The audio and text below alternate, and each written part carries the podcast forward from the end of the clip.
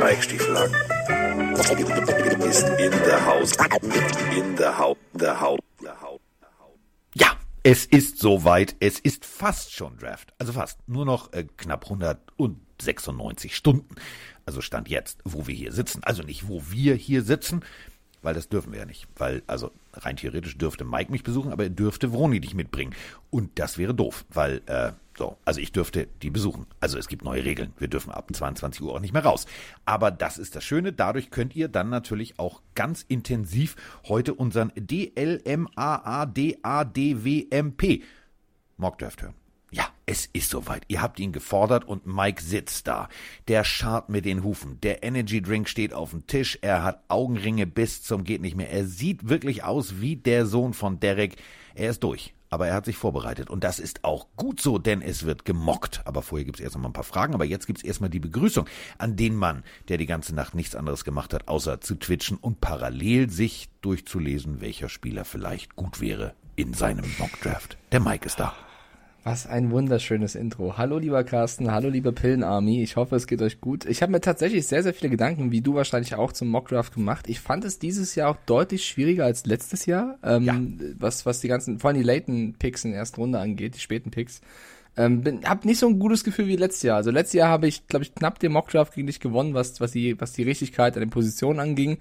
Dieses Jahr, glaube ich, bin ich froh, wenn ich einen richtig habe, den ersten vielleicht. Vor allem, weil wir nicht wissen, wer, wie, wo, wann, wie, wo tradet. Ja, und also das ist dann immer abstrus. Weil du kannst jetzt rein theoretisch sagen, so, rein theoretisch habe ich 32 richtig. Das ist wie beim Lotto spielen. Aber ein Trade und alles ist kaputt. So. Also ich will nicht so viel verraten, was ich gleich machen werde, aber ich freue mich auf jeden Fall. Ich bin relativ fit sogar. Also ich habe gestern zwar wirklich ein bisschen getwitcht, aber ich mache aktuell relativ viel Sport. Erzähl mal was Neues. Ich mache relativ viel Sport, ich esse ganz gut, also ich fühle mich relativ fit. Esse ganz gut oder esse ganz gesund? Gesund. Ich habe gestern Salat gegessen mit Avocado, mit Feta, mit Tomaten, Wahnsinn, ein bisschen Fleisch. Ja. Das ist super. Ich habe gestern grünen Spargel gegessen. Oh, habe ich vorgestern gegessen. Ja, grünen Spargel, schön kurz kochendes Wasser, dann blanchiert, dann in die Pfanne am Abend. Also, so, zack. Spargel ist geil, ne? Kurzes Minutensteak, also nur so ein kleines Stück Fleisch dazu. Dann noch selber Champignons gegrillt, also in der Pfanne. Zack, zack, zack, zack. Und also gesunder geht's nicht. Ich fühle mich energiegeladen. Es ist 11 Uhr, jetzt habe ich Bock auf Spargel wegen dir. Ja, also, ich auch. So, das war schön, das war der Podcast. Wiedersehen, alles Gute. Bis bald, Leute. Abonniert uns auf Spotify. Bis Spargel Boys. Ja, obwohl, Spargel macht ja Pipi stinkig, ne? Ja, aber wenn es schmeckt, also nicht halt Pipi, sondern das Essen, dann ist doch okay. Ja, klar, aber trotzdem, ich sag's nur. Ja. Ich sag's ja nur. Es gibt und immer nicht nur Pipi, wenn du verstehst, was ich meine. Ich verstehe nicht, was du meinst. Ne? Soll ich dir das näher erklären? Nein. Gut. So, apropos. Scheiße, Mann. Man kann's ja ausgleichen. Man kann ja hinterher eine Ananas noch essen. Was passiert dann? Ist dann wieder gut? Oder ist dann so ein Mittelding? Müssen wir andere Leute fragen, oder? Ja. Also wir können ja den Drosten mal fragen, aber weiß ich nicht. Lass uns mocken. Nee, wir haben erstmal 2, 3 Sprachnachrichten, weil sonst heißt es wieder, ja, und meine Sprachnachricht. Nochmal. Ich habe eine, die würde ich gerne abspielen, aber Achtung, festhalten jetzt alle. 3 Minuten 47. Was? Ist ein eigener Podcast, Freunde.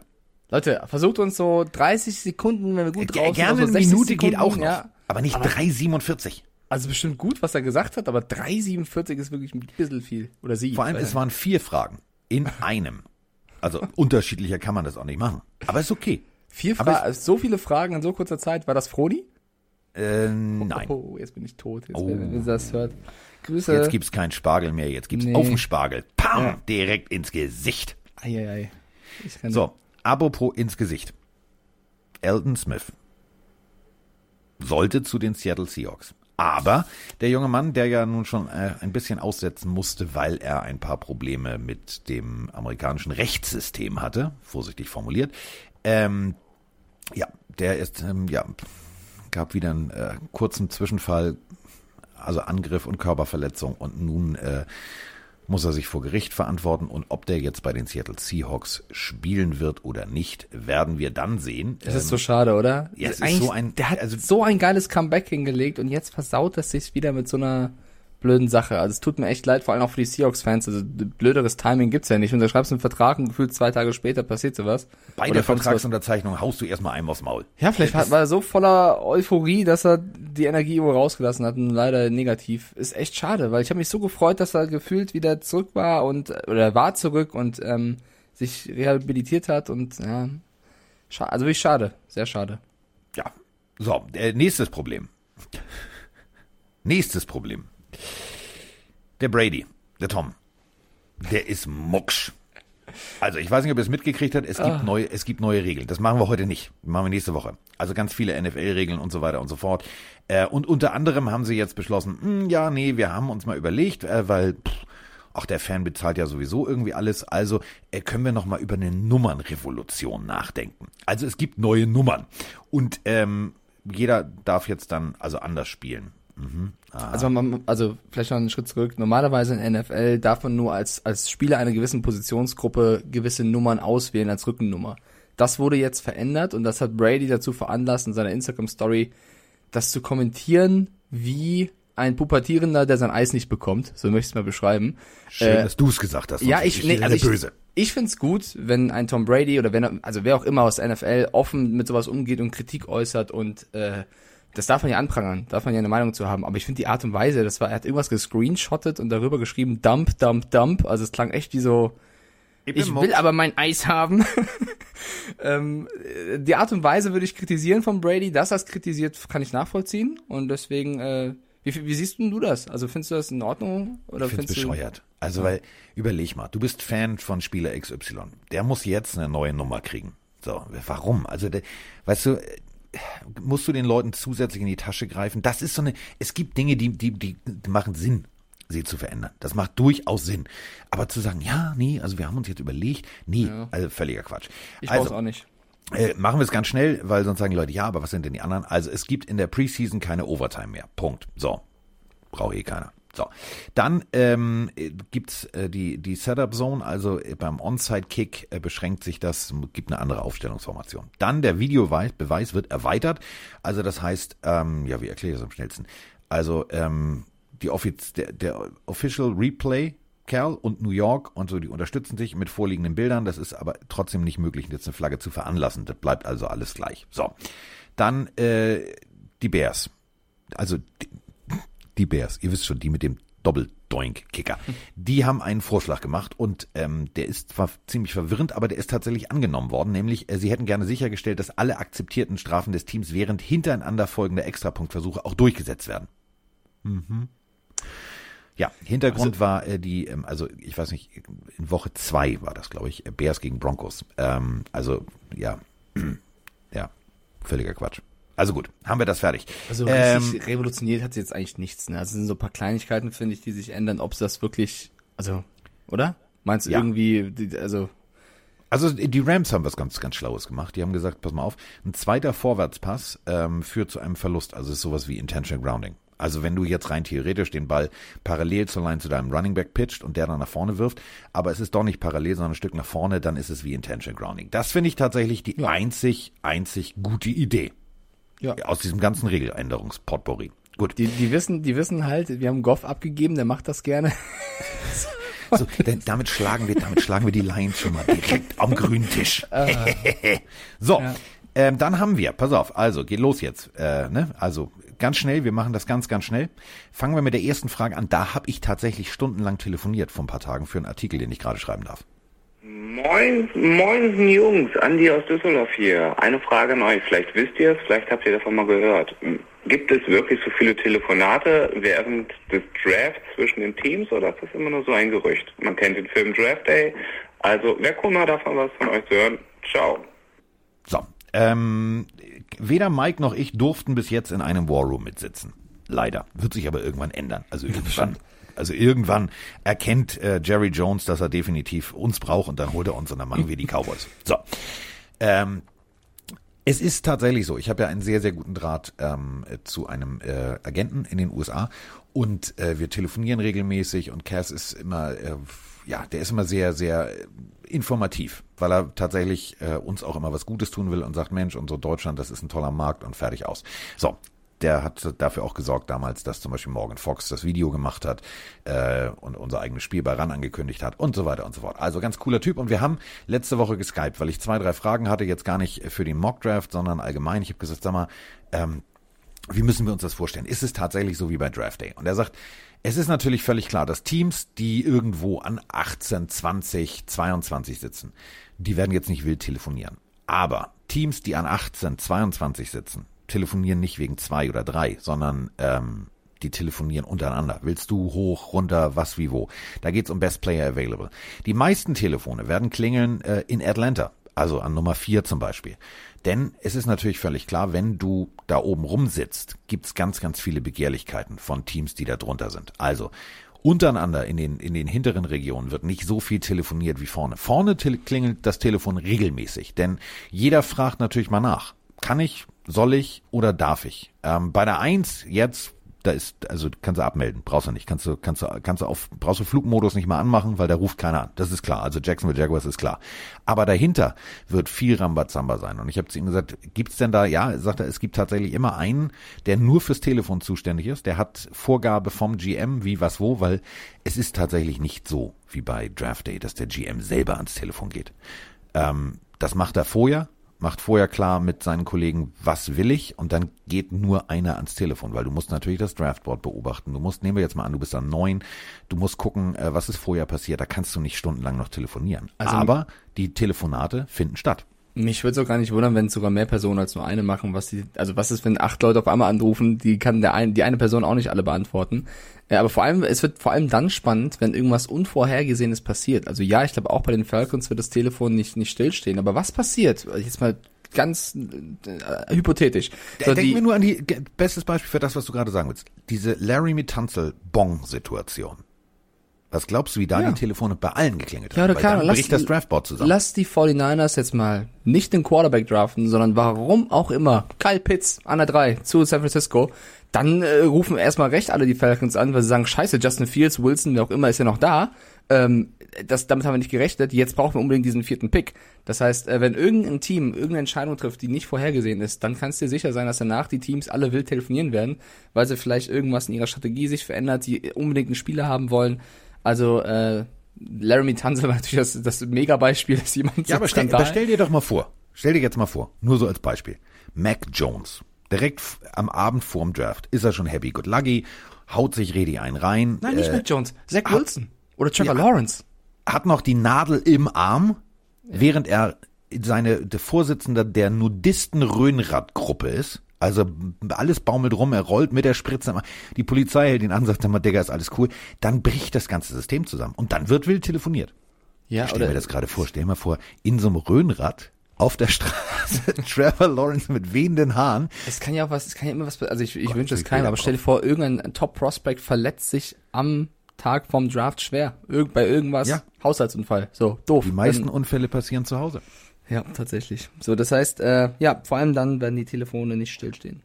So, dann haben wir rein theoretisch noch eine Frage, und zwar zu dem Mindset. Wir sprachen schon in der letzten Folge drüber, von Trevor Lawrence, und die sollten wir auch nochmal abspielen, denn das macht Sinn, darüber zu sprechen. Moin Mike, moin Carsten, der Sven aus dem Rheinland mal wieder hier. Trevor Lawrence hat neulich aufforschen lassen mit der Aussage, er hätte den berühmt-berüchtigten Chip on the Shoulder gar nicht. Wie ist da eure Meinung zu? Ich persönlich muss den Leuten, die sagen, dass es nicht stimmt, eigentlich durchaus widersprechen, denn natürlich hat er einige hohe Erwartungen, die an ihn gestellt werden, aber das sind Erwartungen, die andere Menschen an ihn haben, nicht er selbst an sich vielleicht.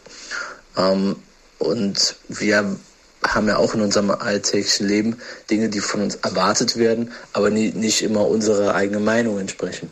Dazu kommt, das sind Dinge, die jetzt von außen auf ihn projiziert werden.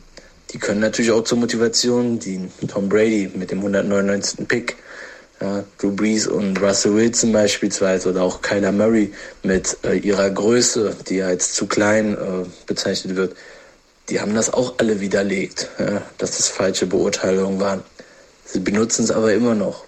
So, und das ist dann selbstgewählt, und dieses Selbstgewählte ist, glaube ich, das, was dir wichtig ist. Denn wenn wir immer nur tun, was andere von uns erwarten, dann verlieren wir uns doch eigentlich selber, und das ist doch, finde ich, auch positiv, wenn so ein Talent bei all diesen Erwartungen, diesem Druck scheinbar gar nicht so sehr an sich ranlässt. Denn, wie sagt man so schön, pack Kohle unter Druck, dann gibt es zwei Möglichkeiten, und so ist es ja auch mit Sportlern. Die einen werden zu Diamanten, die anderen zerbrechen. So. Finde ich einen sehr, sehr geilen philosophischen Ansatz schon fast. Ich möchte aber... Das war unsere Überschrift. Ja. Kohle im Po. Absolut. Ich möchte aber trotzdem da einhaken, weil er hat natürlich recht. Das eine sind die Erwartungen von außen und das andere, was du dir selber machst. Aber er sagt ja jetzt schon in seiner Aussage, Trevor Lawrence lässt es ja gar nicht an sich ran. Das wissen wir ja jetzt noch gar nicht. Das werden wir erst dann wissen, wenn die ersten Spiele sind, ob er wirklich unter diesem Druck zerbricht oder eben nicht. Und ich glaube, es ist auch ein Unterschied, weil er im Allgemeinen auch gesprochen hatte von wegen, wir haben unsere eigenen Erwartungen an uns und andere haben Erwartungen an uns. Das ist bei Lawrence halt eine besondere Situation, weil er ist der gehandelte Top-Pick. Heißt, es ist schon fast egal, was für Erwartungen er an sich selbst hat, weil wenn er andere hat als ich muss abliefern, dann hat er ein Problem. Weil wenn er nicht abliefert, ganz egal wie er sich selbst seine Erwartungen steckt, dann wird er leider in seinem Marktwert, sag ich mal, fallen. Also das ist eine ganz, also in dem Sport, in dem Draft jetzt eine andere Situation als normalerweise, weil du bist der gehandelte Top-Pick. Es ist total egal, was du selbst für Erwartungen setzt, du musst liefern. Und das ist dann, da kommt der Fall, den er gerade am Ende gesagt hat, entweder du lieferst oder eben nicht. Und ob das so passieren wird bei Lawrence, da kann er jetzt erzählen, wie er will. Wenn wir erst wie bei Joe Burrow dann merken, wenn die ersten Wochen passieren. Burrow war ja ähnlich, auch der hat gesagt, ich will immer gewinnen, es wird schon laufen. Bei ihm hat der hat aber gesagt, ich will immer gewinnen. Also ich will. Stimmt, und was ich meine ist aber, er hat auch was behauptet und da wusste keiner, klappt das oder klappt das nicht. Bei Burrow haben wir gesehen, er hat sich durchgebissen. Ob das Lawrence auch schafft, können wir jetzt noch gar nicht vorab sehen. Nee. Ganz egal, was er sagt, was er spricht, so. Generell stimme ich aber der Audionachricht zu, dass du natürlich dich davon abkapseln kannst, was andere von dir wollen, was du selber willst. Das ist ja auch wichtig. Niemals nur nach dem handeln, was für Erwartungen du bekommst. Nur das ist halt hier im Draft eine ganz, ganz besondere Situation. Und weil er das Beispiel gebracht hat mit Brees und Brady, dass die spät gepickt worden sind und das natürlich umgemünzt haben, ist natürlich ganz geil. Das kannst du aber auch nur dann machen, wenn es läuft. Stell dir mal vor, du bist ein früher Pick oder auch ein später Pick und es läuft nicht. Dann hast du gar kein Argument auf deiner Seite. Solange die Leistung stimmt, kannst du immer mit umgehen und handeln. Wenn die Leistung aber nicht stimmt, dann ist dein Mindset fast egal. Dann hast du ein Scheißproblem. Ja, leider. Dann hast du eine brutale Welt. Weißt du, das ist ja... Ich möchte auch nicht tauschen. Nee. Also doch. Ja, doch, also wenn es läuft schon halt, ne? Das Geld würden wir nehmen. So, jetzt ist es soweit. Achtung. Aber geiler Ansatz, hat mir gefallen. Ja, ich bin aufgeregt. Bist du auch aufgeregt, Mike? Ich habe Angst, dass den Knopf nicht finde. Oh.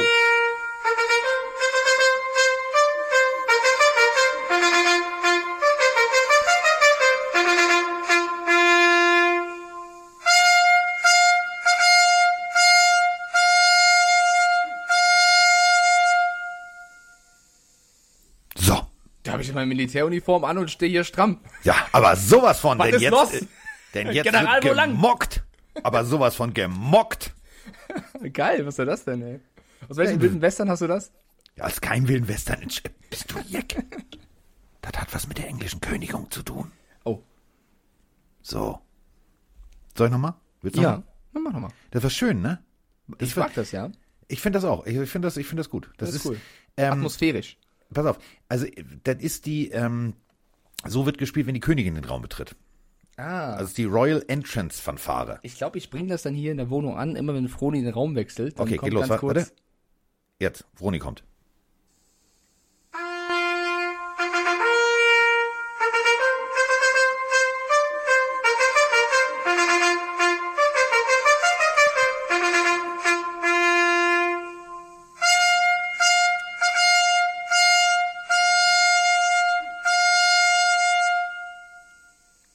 Episch wäre das. Stell dir vor, du gehst zuerst ins Bett, bist schon bettfein, wartest, bis die Freundin sich, keine Ahnung, abschminkt und fertig macht und dann kommt sie ins Schlafzimmer und plötzlich... Vor allem, und dann musst du auch noch dieses Klassische machen, weißt du, wo früher aufgestampft wurde, so dieses... Ja. Mega. Königin Vroni die Erste betritt den Saal. Und dann... Super. Okay, also, wir haben es ganz klassisch angeblasen. Es ist soweit. Also, es wird gemockt. Ihr habt es gefordert und es wird getan. Und jetzt tun wir es. Und zwar in epischer Länge. Also, wir haben es uns folgendermaßen aufgeregt.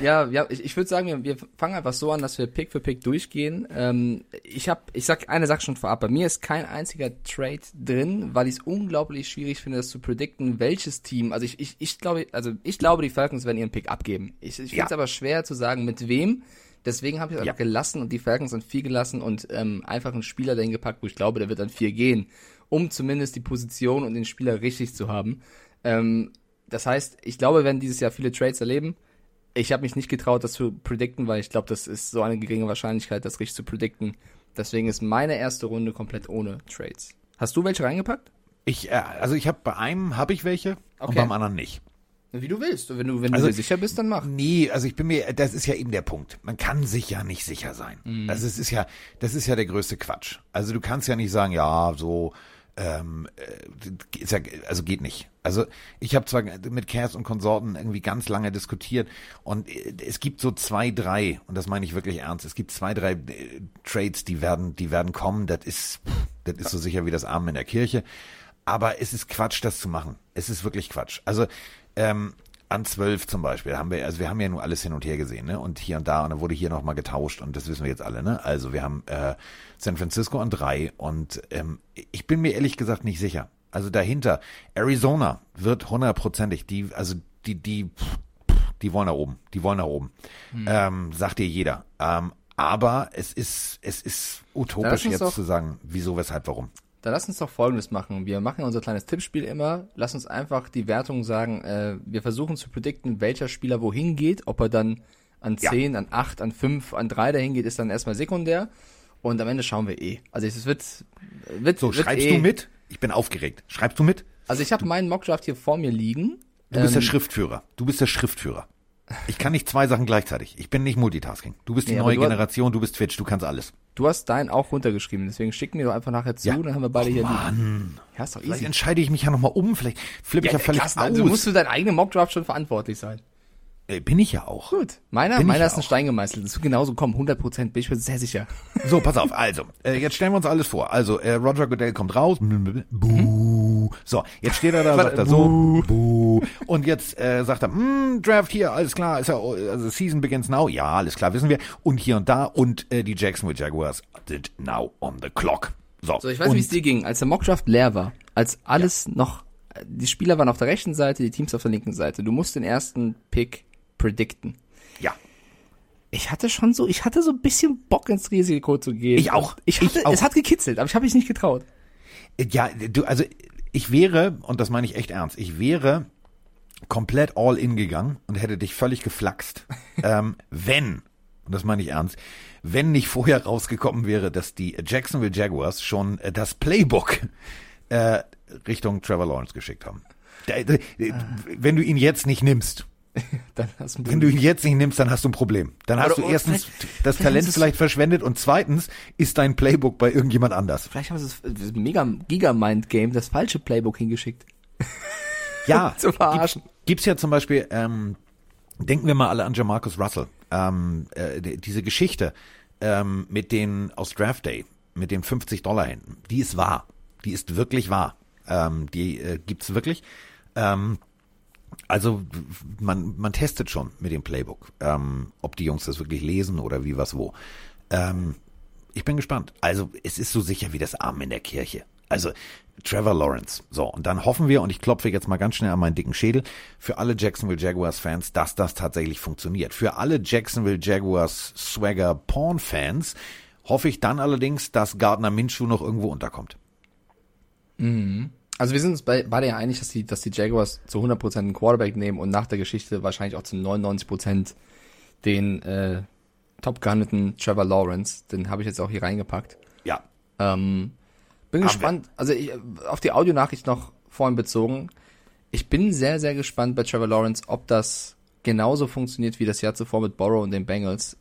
Ich kann mir gut vorstellen, wenn die Jaguars die ersten Spiele Probleme haben, dass es dann auch unruhig wird um Lawrence, weil gefühlt ist die Erwartungshaltung so riesig wie noch nie zuvor oder selten zuvor an den Top-Quarterback in einem Draft. Weil, also er wird ja seit Jahren, also letztes Jahr hieß ja schon, ja, sollen sie halt den Burrow oder wen auch immer nehmen, weil nächstes Jahr, da ist Trevor Lawrence da.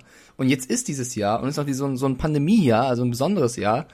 Bin sehr, sehr gespannt, wie das laufen wird. So. Vor allem hat er noch nie gelernt zu verlieren.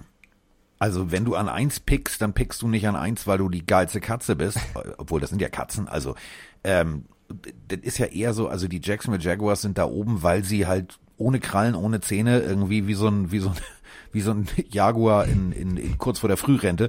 Irgendwie, also der muss das vielleicht auch erstmal lernen. So. Aber man muss dazu sagen, die Jaguars sind, also konsequenter und krasser kannst du ein Rebuild kaum führen. Also die haben ja gefühlt von letztes Jahr alles rausgeworfen, was raus musste und sollte, und haben sehr viel Neues dazu gewonnen. Ich glaube schon, dass da was entstehen kann. Ich glaube, dass die Jacks dieses Jahr schon... Aber das dauert. Genau, das dauert. Also bei den einen dauert es ein bisschen länger. Grüße nach New York, und bei den anderen dauert es ein bisschen kürzer. Grüße nach Miami. Ich glaube, die Jaguars könnten das schon packen. Und Lawrence kann auch ein guter Anführer da sein. Er muss nur seine Rolle eben zu 100% einnehmen. Aber wir nehmen beide Lawrence an 1. Also. Ja, wir nehmen beide Lawrence an 1. So. Willst du es oder ich? Damit sind wir an Stelle Nummer 2. Mhm. Die Jets sind jetzt on the clock. Ja, ich bin mir nicht so sicher, wie, also gefühlt sagen 80-90% der Experten, es wird Zach Wilson. Ich habe auch lange überlegt, für mich ist es die Überlegung zwischen Wilson und Fields. Ich glaube nicht, dass sie über Trey Lance nachdenken. Ich glaube auch nicht, dass sie über Mac Jones nachdenken. Ich glaube auch nicht, dass sie über einen, keine Ahnung, Receiver oder sonst irgendwas nachdenken. Die werden einen Quarterback nehmen, nachdem Sam Darnold weggetradet wurde zum Panthers. Ich habe mich dann doch für Zach Wilson entschieden, weil ich schon glaube, dass der Pro Day bei denen nochmal einiges gemacht hat und dass der mit seinem Arm und seiner Spielweise sehr, sehr gut zu Robert Saleh und den Jets passt. Aber ich habe mich echt nicht so leicht getan. Und ich glaube, die 49ers, ich bin mir auch nicht so sicher, ob die an 3 den einen Quarterback sehen, den sie unbedingt wollen. Ich glaube, die haben so ein bisschen das Gefühl, Wilson oder Fields, beide geil, wir nehmen das, was die Jets nicht nehmen. Wie siehst du das? Ich sehe das anders. Okay, hau raus. Aber du, wer bin ich schon? Ich habe keine Ahnung von dem Sport. Nee, dann sagte, komm. Nein, also bei den Jets bin ich völlig bei dir. Wir sind aber, du gehst ja jetzt schon wieder zum nächsten Pick. Also begründen wir mal ganz kurz diesen Pick. Und dieser Pick macht mehr als Sinn. Ja, viele reden davon, ja, aber der hat viel zu wenig Zeit gehabt, um sich zu präsentieren. Und ja, und im Gegensatz zu Trevor Lawrence, der jahrelang, ja, okay, pass auf.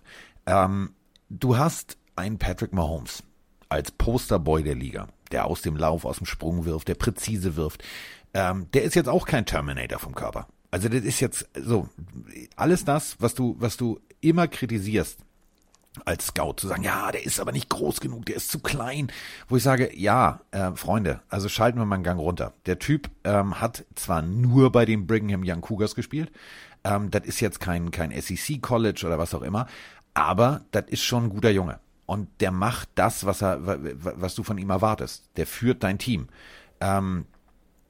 Ich bin nicht davon überzeugt, dass der Typ sofort einschlagenden Erfolg haben wird. Glaube ich nicht. Der wird warten, der wird lernen müssen.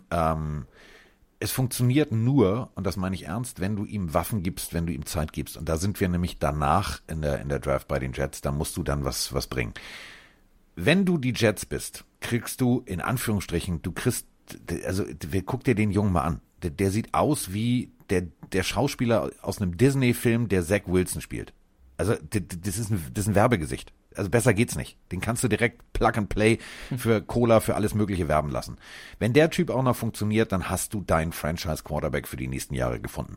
Und ich habe mir den Pro Day immer wieder angeguckt, ich habe mir die Highlights angeguckt, und was ich zum Beispiel spannend finde, ist, dass Zach Wilson von sich aus über seinen Agenten versucht hat, mit ganz vielen ehemaligen Quarterbacks, die bei den Jets gespielt haben, zu sprechen. Und es hat tatsächlich mit 3 Telefonate stattgefunden, darüber, wie es ist in New York. Es ist die Medienhauptstadt der USA mit Los Angeles. Du musst da ganz, ganz präzise sein. Du musst da, was deine Wortwahl angeht in Interviews. Und er hat sich diesen Rat geholt. Und das, finde ich, ist ein Beweis. Der Junge hat nicht nur Cojones, sondern der weiß, was auf ihn zukommt. Ich glaube tatsächlich, Zach Wilson ist der Quarterback der Jets und damit bums aus, Ende, fertig im Gelände. Ja, was ich aussagen wollte, ist einfach nur, ich glaube, Wilson und Fields sind auf jeden Fall die 2 und die 3. Die Frage ist nun, welche Reihenfolge. Die meisten sehen Wilson auf 2. Ich sehe ihn auch auf 2 tatsächlich. Mich würde es aber trotzdem nicht wundern, wenn die Jets sich doch von Fields und seiner mentalen Stärke aus dem College-Finale überzeugen lassen und vielleicht dann doch Justin Fields nehmen, weil es sind auch die Jets, die machen auch mal verrückte Dinge so. Und dann wird Wilson, glaube ich, ziemlich sicher an 13 Niners. Das war das, was ich eigentlich gerade sagen wollte. Ja. Deswegen, ich hab Wilson auf 2, du auch? Ich auch, aber ich find's lustig, Achtung, alle Mann festhalten. 1,89,76 wurde er gemessen beim Pro Day. Und es gibt tatsächlich Menschen, die sagen, das ist zu klein. Nee, ist klar. Ja, Russell Wilson schon mal gesehen? Davon, gut. Ja, das ist, ey. Ja. Also das finde ich immer so, wo ich sage, oh, es nervt. Gut. So, weiter geht's. Justin Fields an 3 zu den Niners. Also die Niners sind nicht an 3 hochgetradet, um keinen Quarterback zu holen. Da können sie mir erzählen, wie sie wollen, dass sie auf Jimmy G setzen. Sie werden dort einen Quarterback holen, um Jimmy G unter Druck zu setzen und eine Möglichkeit zu haben, auszuweichen, sollte Jimmy G wieder verletzt sein, wieder nicht liefern, was auch immer. Und ich glaube eben, dass sie sagen, an 3 werden wir auf jeden Fall einen guten Quarterback bekommen. Ob das dann Wilson, Fields oder wer auch immer ist, an 3 sind wir safe und in meinem Mockdraft ist es eben Justin Fields. Mhm. Mhm. Hast du Trey Lance? Hast du Mac Jones?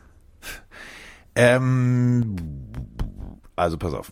Oh Gott, jetzt, was kommt denn jetzt? Spielt die Queen-Musik rein, die... Nein, pass auf, du tradest... Also du tradest nur hoch für was Besonderes. Da gebe ich dir völlig recht. Deswegen wäre deine Herangehensweise Trey Lance und Konsorten wäre super. Aber du hast mit der Offense der San Francisco 49ers ein sehr ähnliches Prinzip, ein sehr ähnliches Konzept zu dem, was Alabama spielt. Also wenn sie DeVonta Smith holen, Carsten, dann feiere ich deine Prediction übertrieben ab. Und du hast rein theoretisch die Möglichkeit, jetzt 2 Wege zu gehen. Du kannst sagen, okay, pass auf, wir brauchen Playmaker, Vollgas, all in. Wir haben Jimmy G, den haben wir für sehr viel Geld. Wir glauben an Jimmy G. Oder du bleibst in Alabama und sagst, pass mal auf, unser Spielkonzept ist sehr, sehr ähnlich. Wir holen uns Mac Jones. Das sind die beiden einzigen Lösungsansätze. Du darfst eine Sache nicht vergessen. John Lynch ist zwar, der ist risky bis zum geht nicht mehr, also es gibt nur 2 Lösungsansätze, der dreht völlig durch oder er geht den sicheren Weg. Und du hast immer noch bei einer Draft, und das ist immer das Problem, du hast ja 2 Lager. Du hast einen Coach und du hast einen General Manager. Der General Manager plant langfristig, der Coach sagt jetzt, ich will jetzt. So. Ich glaube tatsächlich, sie werden einen sehr unsexy Move machen und sie werden Mac Jones nehmen. Oh. Obwohl er so abgekackt hat beim Pro Day. Also ich höre bei dir raus, du glaubst, dass sie das machen, aber du selbst würdest es niemals an 3 tun, oder? Nein. Ich glaube, also pass auf, wenn ich das wäre, ich würde sagen, ey Freunde, ganz ehrlich, Jimmy G, hier, zack, da ist die Tür ab, und wird all in gehen. Ich würde Trey Lance nehmen, ich würde hoffen, dass Zach Wilson fällt, oder. Okay. So. Krass, Mac Jones an 3 bei dir, okay, jetzt ist spannend. Aber, der Punkt ist der, du musst dir einfach mal angucken, dass das System von Alabama ist halt sehr, sehr pro-ready. Und Nick Saban und der Coaching-Staff der San Francisco 49ers, die sind sehr dicht verbandelt. Da gibt's einfach zu viel Parallelen auch im Spielkonzept. Wo ich sage, Shanahan ist so ein Typ, der braucht nicht so. Auf der anderen Seite, und das ist wiederum der Punkt, hast du natürlich, also für Trey Lance spricht die komplette Werbebotschaft Russell Wilson, Patrick Mahomes und. Das ist sozusagen das Argument. Da wird natürlich ein John Lynch sagen, Freunde, seid ihr euch sicher? Ja, aber der hat einen auf Dakota und der andere Alabama und der ist relativ schnell fertig. Den können wir direkt plug and play. So, und das ist der Grund. Das ist der Grund. Wenn Jimmy G nicht funktioniert, brauchst du jemanden, der sofort ready ist. Und Mac Jones ist Alabama, hat funktioniert am College, hat gute Werte gehabt. Ja, der Pro Day war scheiße. Das weiß er auch. Aber die 49ers haben sich das ganz genau angeguckt. Und die haben, so wurde mir das jedenfalls in meinem Skype-Call versichert, die haben mit Mac Jones so intensive Interviews geführt. Und du investierst nicht so viel Zeit und lässt dann zum Beispiel ein Interview mit Trey Lance fallen, weil du ein zweites mit Mac Jones machst, wenn du nicht Mac Jones haben willst. Ganz einfach. Okay, dann du hast Jones, ich habe Fields. Jetzt kommt der 4. Pick, ich würde eher darauf setzen, dass sie runtertraden, als dass sie dort picken. Aber ich habe trotzdem mich nicht getraut zu predikten, mit wem sie traden. Deswegen habe ich die Falcons einfach da gelassen.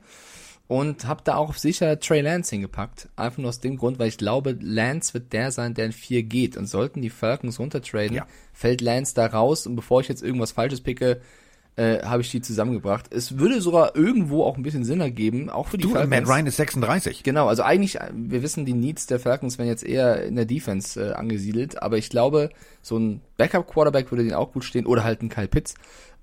Ich habe Trey Lance an 4 zu den Falcons. So, und das wären also 4 Quarterbacks und den ersten 4 Picks bei mir. Also ich das ist historisch. Ja. Also es gab es noch nie. Ich habe historischen Mockdraft gemacht. Nie. So wird's kommen, Freunde. Es wird aber auch passieren und das ist eben der Punkt. Es wird Geschichte geschrieben. Es gab es erst zweimal in der Geschichte der NFL, dass tatsächlich Quarterbacks an 1, 2 und 3 weggegangen sind. Und man muss jetzt einfach mal gucken und sagen, okay, was haben wir denn da? Also du hast zu viel Potenzial, als dass du jetzt sagst, nee, wir haben Defense-Probleme. Ja, aber wenn du an 4 wenn du den Pick nicht wegtradest, dann musst du Quarterback gehen. Musst du. Weil Matt Ryan ist 36. Ja, du hättest jetzt Kyle Pitts, das wäre die perfekte Waffe. Also wirklich, das wäre die perfekte Waffe für Atlanta. Aber ist halt nicht. So. Ich glaube tatsächlich, wenn getradet wird, geht Trey Lance an der Stelle weg. Und wenn Atlanta schlau ist, sagen sie, alles klar, wir müssen mal für die Zukunft bauen. Lass uns mal Trey Lance nehmen. Deswegen sage ich gehe mit Mike Händchen halten über die Ziellinie. Trey Lance ist ja langweilig, wir machen immer dasselbe. Naja, nicht immer. An 3 hast du mit Mac Jones schon einen rausgehauen. So, an 5 die Bengals. Ich glaube, die Bengals haben 2 Szenarien im Kopf und eines von beiden wird auf jeden Fall möglich sein. Entweder sie verstärken die O-Line. Vielleicht habt ihr das beim Fotoshooting der neuen Bengals-Trikots, die übrigens sehr, sehr cool aussehen, gesehen, wie die Narbe von Joe Burrow am Knie aussieht. Da habe ich Kommentare gelesen von wegen, ja, sieht aus wie ein Kaiserschnitt und keine Ahnung. Ja, Leute, der hat da kein Kind rausgehauen, sondern der wurde da umgeholzt, ja. Das ist jetzt schon eine Narbe, die sieht groß aus. Das sind 1,5 iPhones lang. Ja, so. Also ja, man muss es ja immer so beschreiben. Also man kann es jetzt sagen, das sind so und so viele Zentimeter, sagt jeder. Ja. Dann kennen wir alle seit dem berühmten Möhre-Song, sind das 30 oder wie viel Zentimeter. Es ist tatsächlich so, das ist richtig lang. Man muss aber sagen, oder mach du erstmal fertig, ja? Und es gibt ja ganz gehässige Bilder, ich finde die Bilder ja super, das ist ja mein Humor. Die haben ja ein All-White-Outfit, also komplett in weiß. Ich glaube, dass dieses Outfit bei Burrow nie das komplette Spiel weiß sein wird. Glaube ich nicht. Glaube ich auch nicht. Also man muss sagen, er selber hat den Update gegeben zu seiner Verletzung, dass er wahrscheinlich Day One ready sein wird, also beim ersten Spiel schon am Start sein kann, was ich mir hoffe, weil die Bengals brauchen Burrow, die Liga braucht ihn. Ich finde, das ist ein super spektakulärer Quarterback. Und dann ist auch egal, ob die Narbe groß oder klein ist. Es war trotzdem erstmal so ein kleiner Schock, dass du siehst, oh mein Gott, wie groß ist diese Narbe? Und da leite ich eben rüber zum Draft. Vielleicht sollten die Bengals, wenn sie clever sind, doch nochmal was für die O-Line tun, um eben Burrow ein bisschen zu beschützen. Deswegen, Szenario 1, man nimmt den besten O-Liner im Draft mit Penei Sewell. Also ich glaube, das ist der bestgehandelte auf jeden Fall, Tackle. Oder man geht doch ins Risiko und gibt Burrow eine weitere Waffe. Und welche Waffe ist da besser als Kyle Pitts? Also wir haben es hier schon häufiger diskutiert. Das ist wahrscheinlich einer der besten Titans, die es jemals im Draft gab. Und der hat so viele Qualitäten. Und ich habe mich hinreißen lassen. Ich hatte erst Sewell da stehen, habe dann meinen Draft neu gemacht, weil ich will das sehen. Ich will Joe Burrow mit Kyle Pitts zusammenstehen. Snap kommt, Pass kommt und irgendwas Krasses passiert. Ich will das einfach sehen. Ich wünsche mir das. Und deswegen habe ich einfach Kyle Pitts, bevor der bei den Lions landet oder sonst irgendwo, habe ich Kyle Pitts einfach zu den Bengals gepackt. Ja. Also, du hast völlig recht. Best Player Available. Ihr habt in der letzten Folge gab es eine Sprachnachricht, ja, was machst du? Also, gehst du auf die Needs oder so? Also, Kyle Pitts ist ein Ausnahmetalent. Bei RAN College gab es diverse Spiele der Gators, das hat Björn Werner nicht gefreut, aber mich hat es gefreut, weil wir konnten uns von Kyle Pitts kompletten Talent überzeugen. Und Kyle Pitts ist eine Waffe. Also, der hat einen Radius, das müsst ihr euch vorstellen, das sind über 2 Meter irgendwas. Also, das ist Wahnsinn. Der Typ ist schnell, der Typ hat Hände und das Geile ist, den kannst du, also klassisch Tight End, so, wie sie alle hießen, von Antonio Gates über Gronk bis hin zu sonst was, die hast du klassisch dahingestellt. So, mit Gronk fing es dann so langsam an, dass du die auch mal als Slot-Receiver hingestellt hast. Kyle Pitts spielt außen, ganz außen auf der Receiver-Position. Der spielt Slot, der spielt alles und er spielt alles sehr, sehr gut. Deswegen wird Burrow sich auf der einen Seite freuen und dann wird er kurz runterfassen, mit der Hand an der Narbe jucken. So, pass mal auf, so wird sich das anhören. Und dann wird er sagen, ja. Aber es sind noch genug O-Liner da für Runde 2. 100%ig. Also, wenn du sicher gehen willst, dass dein Quarterback überlebt, gehst du da tatsächlich auf O-Line. Und da gibt's zwei Lösungsansätze. Da gibt's Rashawn Slater. Ja. Und Penei Sewell, das sind so beide gleich auf, was die Analysen angeht. Aber du musst da Kyle Pitts gehen, Punkt. Wobei die meisten natürlich sagen, der größere Need ist wirklich der klassische Receiver und warum nicht Ja'Marr Chase, auch LSU wie Burrow könnte auch passen. Also Pitts ist gar nicht mal so die wahrscheinlichste Option an 5 zu den Bengals, aber du hast dich auch dazu hinreißen lassen, ja? Ich habe mich dazu hinreißen lassen, denn du musst ja gucken, Receiver. Du hast doch schon perfekt erklärt, Pitts ist ein Monster. Das ist und er kann alles. Ja, also, genau. Du kriegst sozusagen drei Spieler in einer Person. Ja, absolut. Das ist ein Schnäppchen. Ja, und sehr, sehr selten, dass jemand dann noch an 5, normalerweise müsste der an 1, 2, 3, 4 weggehen, weil es so ein Monster ist, aber da eben der Quarterback-Need so groß ist, wird er der Erste sein, der nicht Quarterback ist. Und die Quarterbacks ist, zu gut sind. Das darfst du halt auch nicht sagen, ne? Also die Quarterbacks sind zu gut und deswegen rutscht der halt so weit runter. So, ich überlasse jetzt mal die Dolphins zuerst. Ja, Flipper. Wir flippen voll aus. Nein, wir gehen nicht auf O-Line, weil er ist da. Und wenn der da noch verfügbar ist, dann musst du da zugreifen. Und zwar Ja'Marr Chase. Du brauchst einen Wide Receiver. Also Miami hat rauf, runter, rechts, links. Ne? Also sie waren an 3. Haben dann getauscht mit den 49ers. Und dann, also hin und her und Eagles und so weiter und so fort. Und deswegen sind wir jetzt an 6. Und an 6 einen Ja'Marr Chase nicht zu nehmen, wäre dumm. Okay, ich gehe den anderen Weg. Ich sag auch, also erstmal gehe ich den Weg zur Hälfte mit und sag Receiver. Du musst Tua Tagovailoa jetzt unterstützen und irgendwas dahin packen. Ja, Ja'Marr Chase ist so ein bisschen der besser gehandelte Receiver als im Vergleich zu DeVonta Smith. Aber ich sehe diese Alabama, diese Smith-Tua Tagovailoa Connection. Smith hat mich so überzeugt, ist der Heisman Trophy Winner. Ja, aber der ist zu klein. Heisman. Also für das, was Miami spielt, der ist halt im Verhältnis, ist der Nein, dünner. Der ist nicht zu klein, der ist zu geil. Der muss eigentlich dahin. Ja. Wenn die Dolphins Bock haben, also nicht falsch verstehen, aber Chase auch ein Riesentyp. Ich glaube, es wird DeVonta Smith. Ich will das sehen. Ich will Tua, so wie ich Burrow und Pitts sehen will, will ich Tua und Smith sehen. Und deswegen sage ich DeVonta Smith. Ja, aber ist das so? Du wärst trotzdem zufrieden mit Smith auch, oder? Also komm. Ja, ich wäre trotzdem zufrieden. Ja. Außer Chase wäre noch da, dann wärst du sauer. Ja. Ja, so. Ah, okay, wenn Pitts zum Beispiel noch da wäre, würde ich sagen, Pitts. Ja, das aber genau, Pitts, kann ich auch so sagen. Also, pass auf, bei den Bengals gibt's GM gegen Coach. Also, der sagt, pass mal auf, wir brauchen O-Liner und der andere sagt, ja, Diggi, hier, ne, siehst du, ne, ist noch da. So. Bei den Dolphins ist es ähnlich. Die werden heftig diskutieren. Aber ich glaube tatsächlich, dass aus General Manager Sicht, ein Ja'Marr Chase viel, viel mehr Sinn macht, als langfristige Investition. Deswegen glaube ich, wird das passieren. Ja, glaube ich auch. Aber ich weiß auch nicht, also ich weiß nicht, wie es dir geht, aber ich kann mir auch gut vorstellen, sollte irgendwas Unvorhergesehenes passieren, irgendein Quarterback noch an 6 verfügbar sein. Ich kann mir fast vorstellen, dass die Dolphins nochmal traden, sollten sie irgendwas Krasses angeboten bekommen, weil sie sagen, ja, dann kriegen wir halt nicht den Smith oder den Chase, sondern den anderen von den beiden an 8 oder 9 oder wie auch immer. Ja, stell dir jetzt mal vor, die Falcons entscheiden sich, oh, pass auf, wir nehmen Pitts. Und die Bengals entscheiden sich und sagen, oh, wir im O-Line. Ja, so, genau. Dann hast du nämlich noch so 2, 3 Teams, inklusive New England, die sagen, genau. Ja. Ruft aber schnell an. Sehe ich auch so. Deswegen, also ich glaube, der Draft wird sehr, sehr wild. Ja, das wird völlig wild. Wahrscheinlich, also ab 7 spätestens, ist Holland in Not. Da geht's rund. Da klingelt das Telefon. Ich höre schon. Dring, ring, ring, ring. Dilili, dilili. Nokia is connecting people. Das wird völlig abstrus. Denn, also, die Detroit Lions, ja, das sind die jetzt Jared Goff an der Backe haben.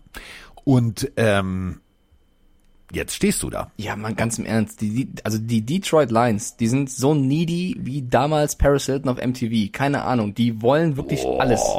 Gibt's ein Team, was mehr Needs hat als die Detroit Lions? Die brauchen alles. Die brauchen alles. Nein. Also, die würden, also, keine Ahnung. Plus Platzwart. Ja, den auch noch. Und Waterboy und keine Ahnung was. Ja.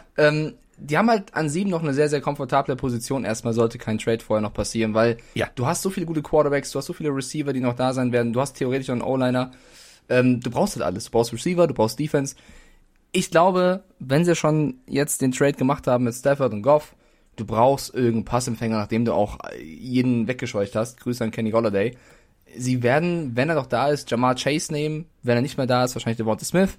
Wer auch immer da noch übrig bleibt. Ich glaube, sie gehen für den Receiver. Ich habe jetzt da Ja'Marr Chase zu den Lions. Hast du Smith? Also, Freunde, es wird ein Trade stattfinden. Oha! Jetzt kommt Nostradamus. Es wird ein Trade stattfinden. Die Detroit Lions werden diesen Pick weggeben. Für Paris Hilton. Und wie bitte? Für Paris Hilton. Ja. Nein, nicht für Paris Hilton. Aber es wird garantiert in dem ein oder anderen Hilton-Hotel das ein oder andere Meeting stattfinden vorher. Und die Detroit Lions werden diesen Pick abgeben. Wenn sie ihn, also es ist egal, ob sie ihn abgeben oder nicht abgeben. An dieser Stelle geht einer vom Board. Und der heißt mit Vornamen Justin und mit Nachnamen Fields. Oha! Okay, gefällt mir der Gedanke. Selbst wenn die Lions diesen Pick behalten, wären sie dumm. Also ganz ehrlich, wir haben alle Jared Goff gesehen. Ob dieser Knoten jemals aufgeht, weißt du nicht. Dann hol dir den jungen Mann, lass den ein Jahr lernen und dann hast du eine Waffe. Aber ich glaube tatsächlich, dass da dieser Pick wird weggehen, wegen Justin Fields. Wenn der an der Stelle noch da ist, was er jetzt gemäß unserer ganzen DLMAA, DAWMLP Draft-Mockerei hier ist, dann wird der an der Stelle weggehen. Also der ist an 7, ist der weg. Wenn Fields da noch verfügbar sein sollte, kann ich mir auch vorstellen, dass irgendein Trade passiert und also ganz egal mit wem. Ja, fühle ich. Also bei mir ist halt schon weg der Fields, aber ich glaube, wenn er noch übrig sein sollte, was gut sein kann, ne, wenn irgendwas Gutes passiert, ja, sehe ich ein. Ja. Das heißt, du hast einfach Fields, Lions an 7 gelassen für den Fall X. Nee, nicht nur für den Fall X. Also aus Sicht der Lions würde auch ein Justin Fields Sinn machen. Ja, weil, wie gesagt, die brauchen jede Position. Ne? Also guck mal, Jared Goff, da ist irgendwas kaputt gegangen im Kopf. Also der bringt halt die PS nicht mehr auf den Rasen. So, wenn du jetzt als Detroit Lions diesen Pick nutzt und du holst dir da, keine Ahnung, einen O-Liner oder was auch immer, ey, dann brennt Detroit. Dann drehen die Fans durch, sagen, was wollt ihr uns erzählen? Ich meine, überleg mal, du hast... Und das meine ich ernst. Was hast du als Detroit Lions-Fan jemals in deinem Leben gehabt? Also Spaß hattest du an Football nur zweimal. Wirklich nur zweimal. Einmal mit Barry Sanders. Das war so, war das Beste überhaupt. So. Aber sonst war da nichts da. Also Barry Sanders war die Franchise. Ja. So. Und dann 2008 zum Beispiel. Die haben nur 18 Touchdowns geworfen. 18. In der ganzen Saison. Also bei fast genauso vielen Spielen. Kevin Johnson hatte 12. So, irgendwann musst du jetzt mal den Fans da oben, du musst denen irgendwas servieren. Du musst denen irgendwas bringen. Und das Ganze würde mit einem vernünftigen Quarterback anfangen. Und du hast ja jetzt dieses Experiment, nenne ich jetzt mal. Es ist ein sehr, sehr teures Experiment, Jared Goff. Wenn dieses Experiment nicht funktioniert, brauchst du einen sofortigen Plan B. Deswegen Justin Fields. Wenn jetzt rein theoretisch ein anderes Team an 7 auch Justin Fields nimmt, hätte ich natürlich mit meinem Pick recht, aber egal. So, weiter geht's. Genau. An 8, die Carolina Panthers. Da war ich ein bisschen irritiert, weil sehr, sehr viele Leute sehen die Needs bei den Panthers auf der Quarterback- oder Receiver-Position. Das sehe ich gar nicht mal so sehr. Also sie haben halt da noch geholt, sie haben, finde ich, auch gar nicht mal so schlechte Receiver. Ich sehe eher ein bisschen den Need eher in der Defense tatsächlich, ein bisschen auch auf der Cornerback-Position vor allem. Da hättest du mit Patrick Surtain, dem Zweiten, auch jemanden, den man an 8 eventuell picken könnte. Ja. Aber in meinem Mockdraft wäre immer noch Penei Sewell übrig. Und die Panthers haben nicht unbedingt einen brutalen Need auf der O-Line-Position, aber ich glaube, wenn du Sam Darnold holst und immer noch deine Andersons hast, auf die er werfen kann, warum nicht den Sicherheitsmove nehmen und dann 8 einen Guard, einen Tackle holen, um eben Darnold zu unterstützen. Und ich weiß nicht wieso, aber ich habe irgendwie gedacht, der Sewell kann nicht noch weiterfallen, weil es ist ja auch ein starker Spieler. Ich habe mich gegen Surtain entschieden und für Penei Sewell zu den Panthers an 8. Das ist super. Das ist super. Du nicht? Nein. Was hast du? Ich gehe auch O-Line. Nein, du sagst Slater? Ich sag's Slater. Oh, okay. Ich glaube tatsächlich, dass Sewell der ist, der früher geht. Da bin ich zuerst mal bin ich gegen dich. Okay. Also ich pass auf. Was spricht denn für dich für Slater? Pac-12. Alles gut. Hat gut funktioniert. Der Typ, das sind beides, also die sind für mich beide gleich auf. So. Ich finde, die Beweglichkeit eines Rashawn Slater ist sehr vergleichbar mit Sewell. Ich finde aber, und das ist der Punkt, wenn du dir anguckst, was der junge Mann wieder in am College in Northwestern gespielt hat, in welchem System er gespielt hat, dann ist das für mich so ein bisschen Plug-and-Play-ready. Und was für mich noch mehr dafür spricht, ist, ich habe mir ja diverse Pro-Days angeguckt, habe hier auf der Couch gesessen, so Corona-technisch, habe mir gedacht, so jetzt nicht schon wieder Netflix, auch langweilig. Und habe euch ja schon erzählt von diesem Path to the Draft. Und da kannst du dir diverse Pro-Days angucken und. Und die Carolina Panthers waren sehr, sehr verliebt, die rannten da rum, die hatten Herzchen in den Augen. Und da habe ich nur gedacht, okay, dann ist es doch tatsächlich, dann ist es Slater. Punkt. Also die wirken als wie beim ersten Day, die waren ganz aufgeregt, die konnten kaum abwarten, dass die zahlen konnten, nach Hause gehen konnten. Okay, also wir nehmen beide auf jeden Fall O-Line, auch das ist ja schon mal interessant, weil eben viele da Receiver oder so sehen oder Cornerback nehmen. So, an 9, die Denver Broncos mit Elway, den man immer einen Quarterback-Pick zutrauen kann. Der könnte mit Rodgers, Wilson und Brady im Roster. Ja, ich glaube, das macht er aus purem Hobby. Das macht er. Ich war Quarterback. Ich Quarterback. Das ist ein Reflex. Aber also es ist eher ein neuer GM und das ist das erste, der erste Pick dieses GMs. Ich weiß, Mike ist spätestens seit Toy Story und was Drew Lock da alles veranstaltet hat, ist er ja ein Drew Lock Fan. Das wissen wir. Wenn wir jetzt gucken, die haben Garrett Bowles, das ist der Left Tackle. Der war richtig gut. Und meiner Meinung nach musst du jetzt die andere Seite zumachen, nämlich die rechte Seite. Und da sind wir nämlich genau bei dem Ding, warum Slater, der steht nämlich auf der anderen Seite. Also jetzt kommen wir an die rechte Seite und da gibt's für mich nur die Möglichkeit, also wenn die schon wieder Quarterback draften, da raste ich aus. Das geht nicht. Ich sag O-Line. Sewell, fertig. Ich glaube auch nicht, dass die ich hoffe, dass sie nicht den Quarterback nehmen. Ich glaube, sie gehen auf Linebacker-Position. Ich sehe da Micah Parsons von Penn State tatsächlich. Ich finde auch, sie könnten auf jeden Fall einen O-Liner nehmen. Bei mir ist halt Sewell schon weg und ich glaube, Slater passt da nicht ganz hin. Ich glaube, Micah Parsons. Für mich der beste Linebacker im Draft. Das wird denen gut zu Gesicht stehen. Okay. Ja, du, also. Geil, ne? Man mockt ja viele, wie man beim Pick des anderen, was man komplett anders sieht, man so sagt, okay. Okay, ja, aber trag's halt ein, du Idiot. Nein, du hast ja recht. Also das ist ja der Punkt. Du hast ja recht. So, weil es gibt so viele Lösungsansätze. Aber, und keiner von uns ist in diesen Vorgesprächen. Und das ist immer das Wichtige. Aber du stimmst Vorgespräche. Zu, Micah Parsons ist der beste Linebacker oder siehst du vielleicht noch wen anders? Sehen wir ja gleich. Nein. Also Micah Parsons ist eine Waffe. Ist es Micah oder Micah? Ich bin mir selber unsicher. Micah Hyde, also wahrscheinlich Micah Parsons, ne? Ja, Micah Parsons. Mhm. Es gibt für mich ganz viele Optionen an Frank the Tank jetzt da draußen, zum Beispiel. Und für alle anderen Broncos-Fans. Trey Lance, also aus purer Elway-Gewohnheit. Quarterback.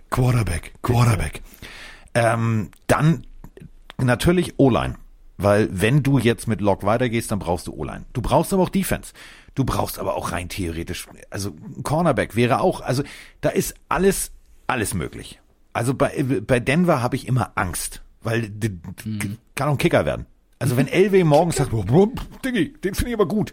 Also abwarten. Also Micah Parsons, cooler Pick, finde ich gut. Finde ich sehr, sehr gut, glaube ich auch. Aber ich glaube tatsächlich, wenn es dir mal so weit fällt, dann sagst du, warte mal, den nehmen wir, komm. Aber du hast recht, es ist Micah Hyde, Micah Parsons, Micah macht das Würstchen, so. An 10. Micah. Ja, so, das Würstchen. An 10 die Cowboys. An 10 die. Und jetzt wird es spannend. Also, wir reden von der beschissensten Defense ever. Also, die hat nichts mehr hingekriegt. Und die Needs auf der Defense-Seite. Jede Position. Deswegen, hier kannst du jetzt blind eigentlich mit der Schrotflinte, also mit so Farbpatrönchen, sagst du, alle Defense-Spieler stellen sich an eine Wand und was, puff, mit so einer Paintgun und den habe ich getroffen, den nehme ich. So wird das laufen. Ich will mir überlegen. Lass mal irgendwas Verrücktes passieren. Ich glaube, stell mal vor, Kyle Pitts fällt dahin. Die werden den nehmen. Dann drehen sie durch. Dann sind wir wieder bei Best Player Available. Also wenn der so weit fällt. Also ich glaube aber, ich bin bei dir, sie werden Defense nehmen. Bei mir ist eben Micah Parsons schon weg als Linebacker. Ich glaube, Sie gehen dann den umgekehrten Weg und gehen auf die Cornerback-Position. Ich bin persönlich auch so ein großer Fan von Patrick Surtain. Ich finde, das ist ein starker Cornerback. Und ich glaube, das Surtain. Wird auch der... Surtain? Weil Surtain wäre sicher. Aber ich weiß, was du sagst. Ja gut, vielleicht kann man ja genauso heißen wie das Wort sicher. Ja. Surtain, der zweite. Sehe ich bei Dallas. Ist für mich Pick Nummer 10. Okay. Der zweite von Alabama, der dann bei mir geht. Ja. Bei mir geht jetzt der erste aus Harborland. Bei mir geht jetzt Kwity Paye. Oh, okay. Ja. Den finde ich so deswegen interessant, weil in vielen Mockdrafts, es gibt sehr, sehr viele, die sehen ihn sehr, sehr weit oben. Gibt auch ein paar, die sehen ihn sogar in der zweiten Runde erst. Also das ist jemand. Das ist genau das Ding. Du musst dich in den verlieben. Du musst als Franchise musst du sagen, das ist das, was wir brauchen. Wenn du dir aber anguckst, gegen wen die Cowboys regelmäßig ran müssen, also Eagles, dann hast du noch Daniel Jones. Du brauchst da definitiv Druck. Du brauchst aber auch einen Cornerback. Also es ist egal, wie du das Pferd aufzoomst, von außen oder von innen. Ich habe nur den Michigan Pro Day und da war auch wieder so, Dallas, die sahen mir zu verliebt aus. Ja, also für mich einer der besten Edge-Rusher im Draft. Finde ich einen geilen Gedanken. Okay. Du hast Pay, ich hab's Surtain. An 11. So, die Giants. Wir müssen ein bisschen Zucker reinkriegen. Tackle. Bei mir ist immer noch der geliebte Rashawn Slater da. Für mich geht Rashawn Slater zu den Giants. Für mich brauchen die einen O-Line-Spieler. Ja, aber die ist ja schon weg. In deinem Mock-Draft gibt's ja gar nicht mehr die Option Slater oder Sewell. Nee. Also in meinem Mockdraft ist das Ding ist ja, dass die Cardinals würden ja rein theoretisch auf 7 rauftraden bei mir. Also wenn ich jetzt hier so frei entscheiden und wild und durchdrehen könnte. Deswegen der wäre schon weg. Also im wirklichen Leben wäre der schon weg bei mir. Also was jetzt passiert. Bei mir passiert jetzt Folgendes. Jetzt macht Radadazong im Karton, weil also klar haben die Giants Kenny Golladay und so weiter und so fort, aber Big Blue brauchen Roadrunner. Also und da ist Smith tatsächlich der Beste, deswegen sage ich DeVonta Smith. Stimmt, Smith ist bei dir ja noch da.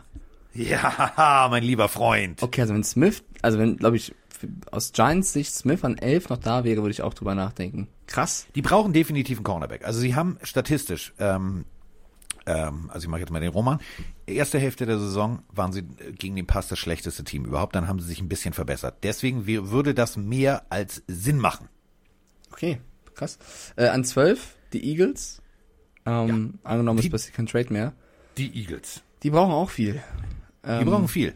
Die brauchen richtig viel. Also die brauchen auch alles. Aber die sind nicht im Win-Now-Modus. Deswegen gehst du jetzt auf Best Player Available und das ist Patrick Surtain, der Zweite. Also ein Sohn eines NFL-Spielers. Ein Ausnahmetalent. Großartig.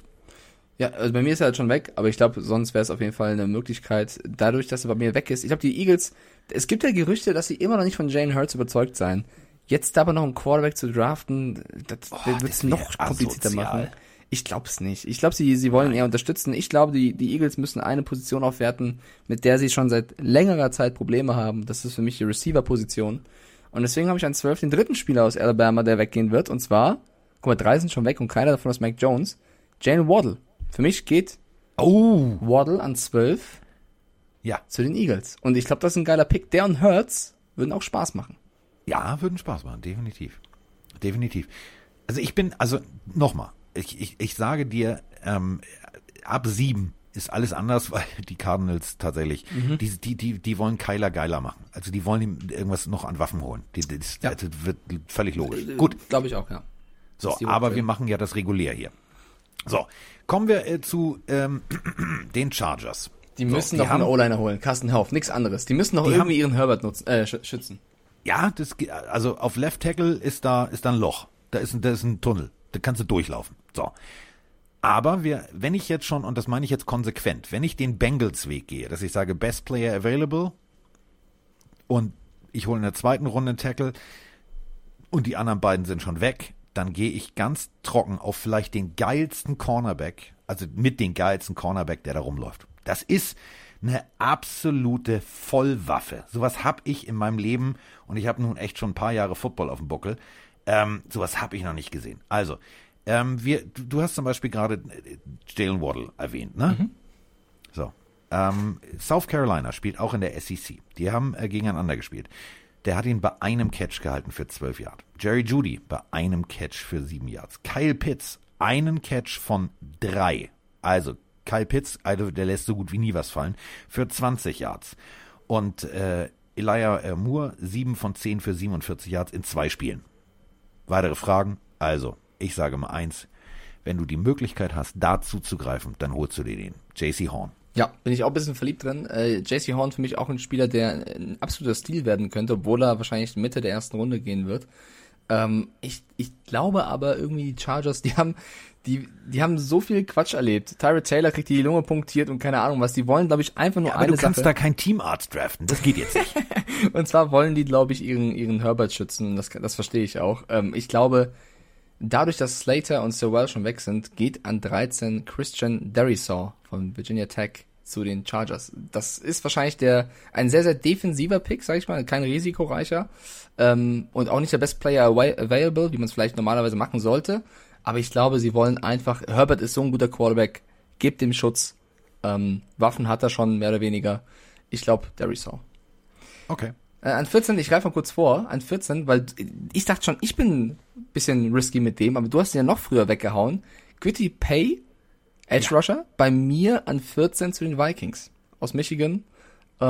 Ich glaube, die brauchen auf jeden Fall auch entweder O-Line oder eben Defense. Es gibt sogar einige, die sagen, die draften einen Quarterback.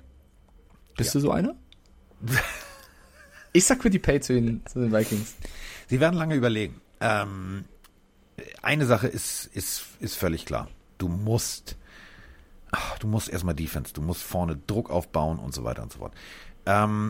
Es gibt für mich so 2 Top, machen wir die Liste mal lang. Also Kwity Paye, dann kommt Phillips, dann kommt Rousseau, dann kommt Ojulari, dann kommt Owe, dann kommt Tyron. Das sind so die Top Pass Rusher für mich.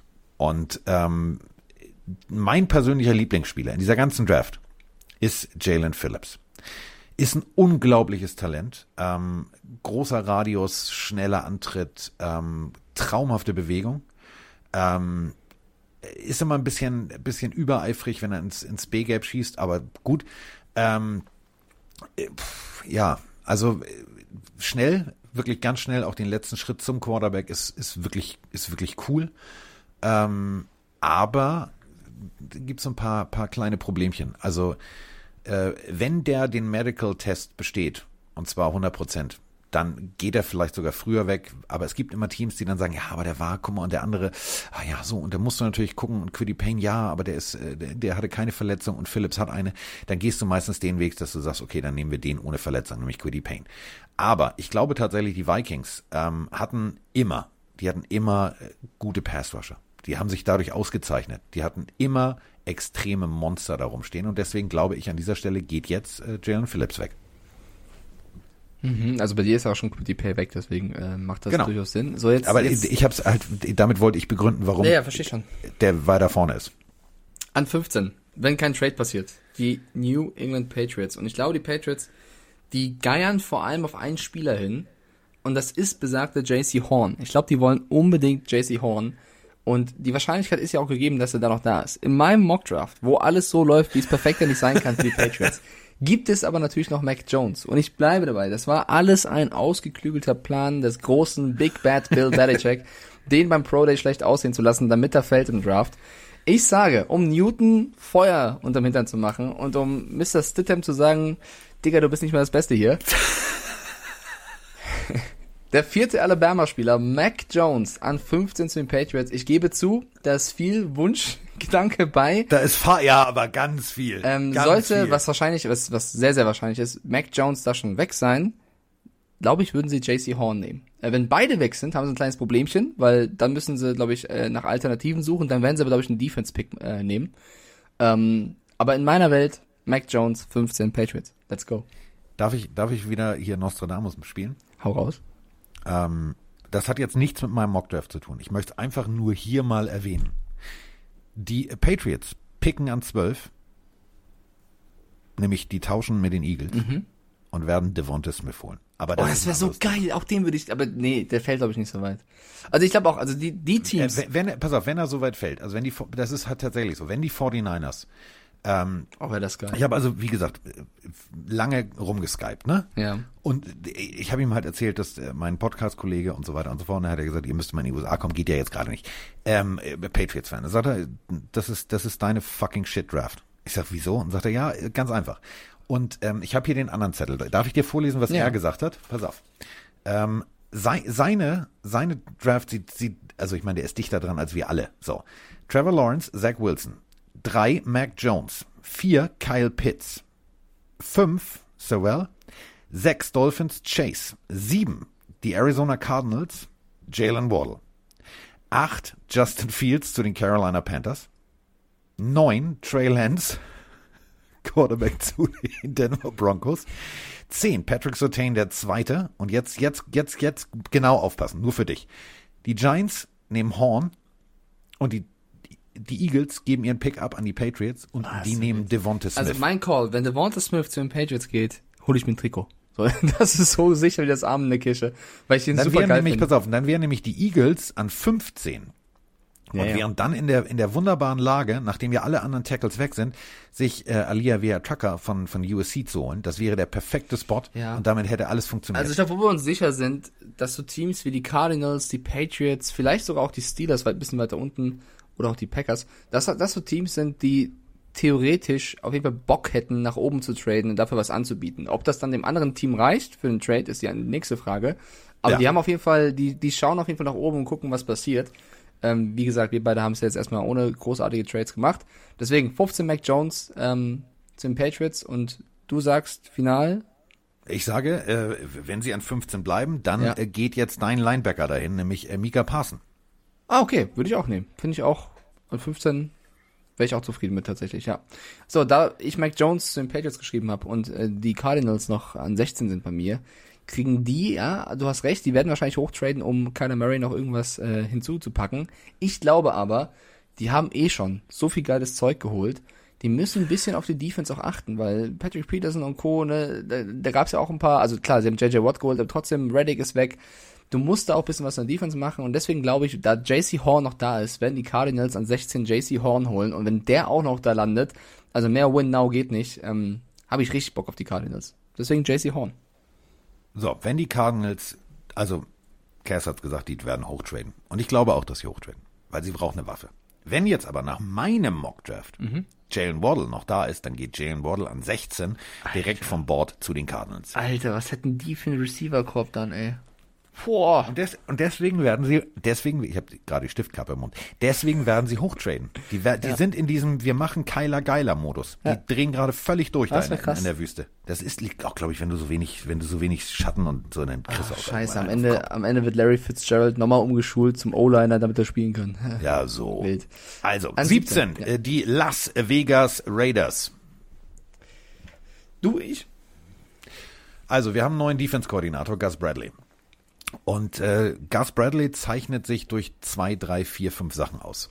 Also der gute Gus hat eine Vorliebe und das ist Speed. Speed über alles. So. Und wenn du jetzt guckst und sagst, ja, okay, wir haben jetzt, Max Crosby, das ist schon ein geiler Typ. Also der macht richtig Rambazamba. Dann haben wir noch Yannick Ndakwe dazu geholt. Ja, alles cool. So rechts, links, die Zange steht. Und eine Sache fehlt da noch. Und zwar Mitte. Ein Linebacker, der richtig reinschädeln kann. Und wenn wir uns überlegen, was die Patriots gemacht haben und also ich meine, das war ja schlau. Das war ja wirklich ein ganz schlauer Move, einfach mal zu sagen, geh mal nach Miami und komm dann wieder umsonst zurück. Also Linebacker ist ein begehrtes Gut. Und wenn wir überlegen, was die Tampa Bay Buccaneers gemacht haben, gucken wir uns den Super Bowl nochmal an. Also wenn du einen ordentlichen Linebacker-Core hast, dann ist das ein Albtraum für jeden Gegner. Deswegen, ich hasse diesen Namen auszusprechen. Jeremiah Owusu-Korumoa.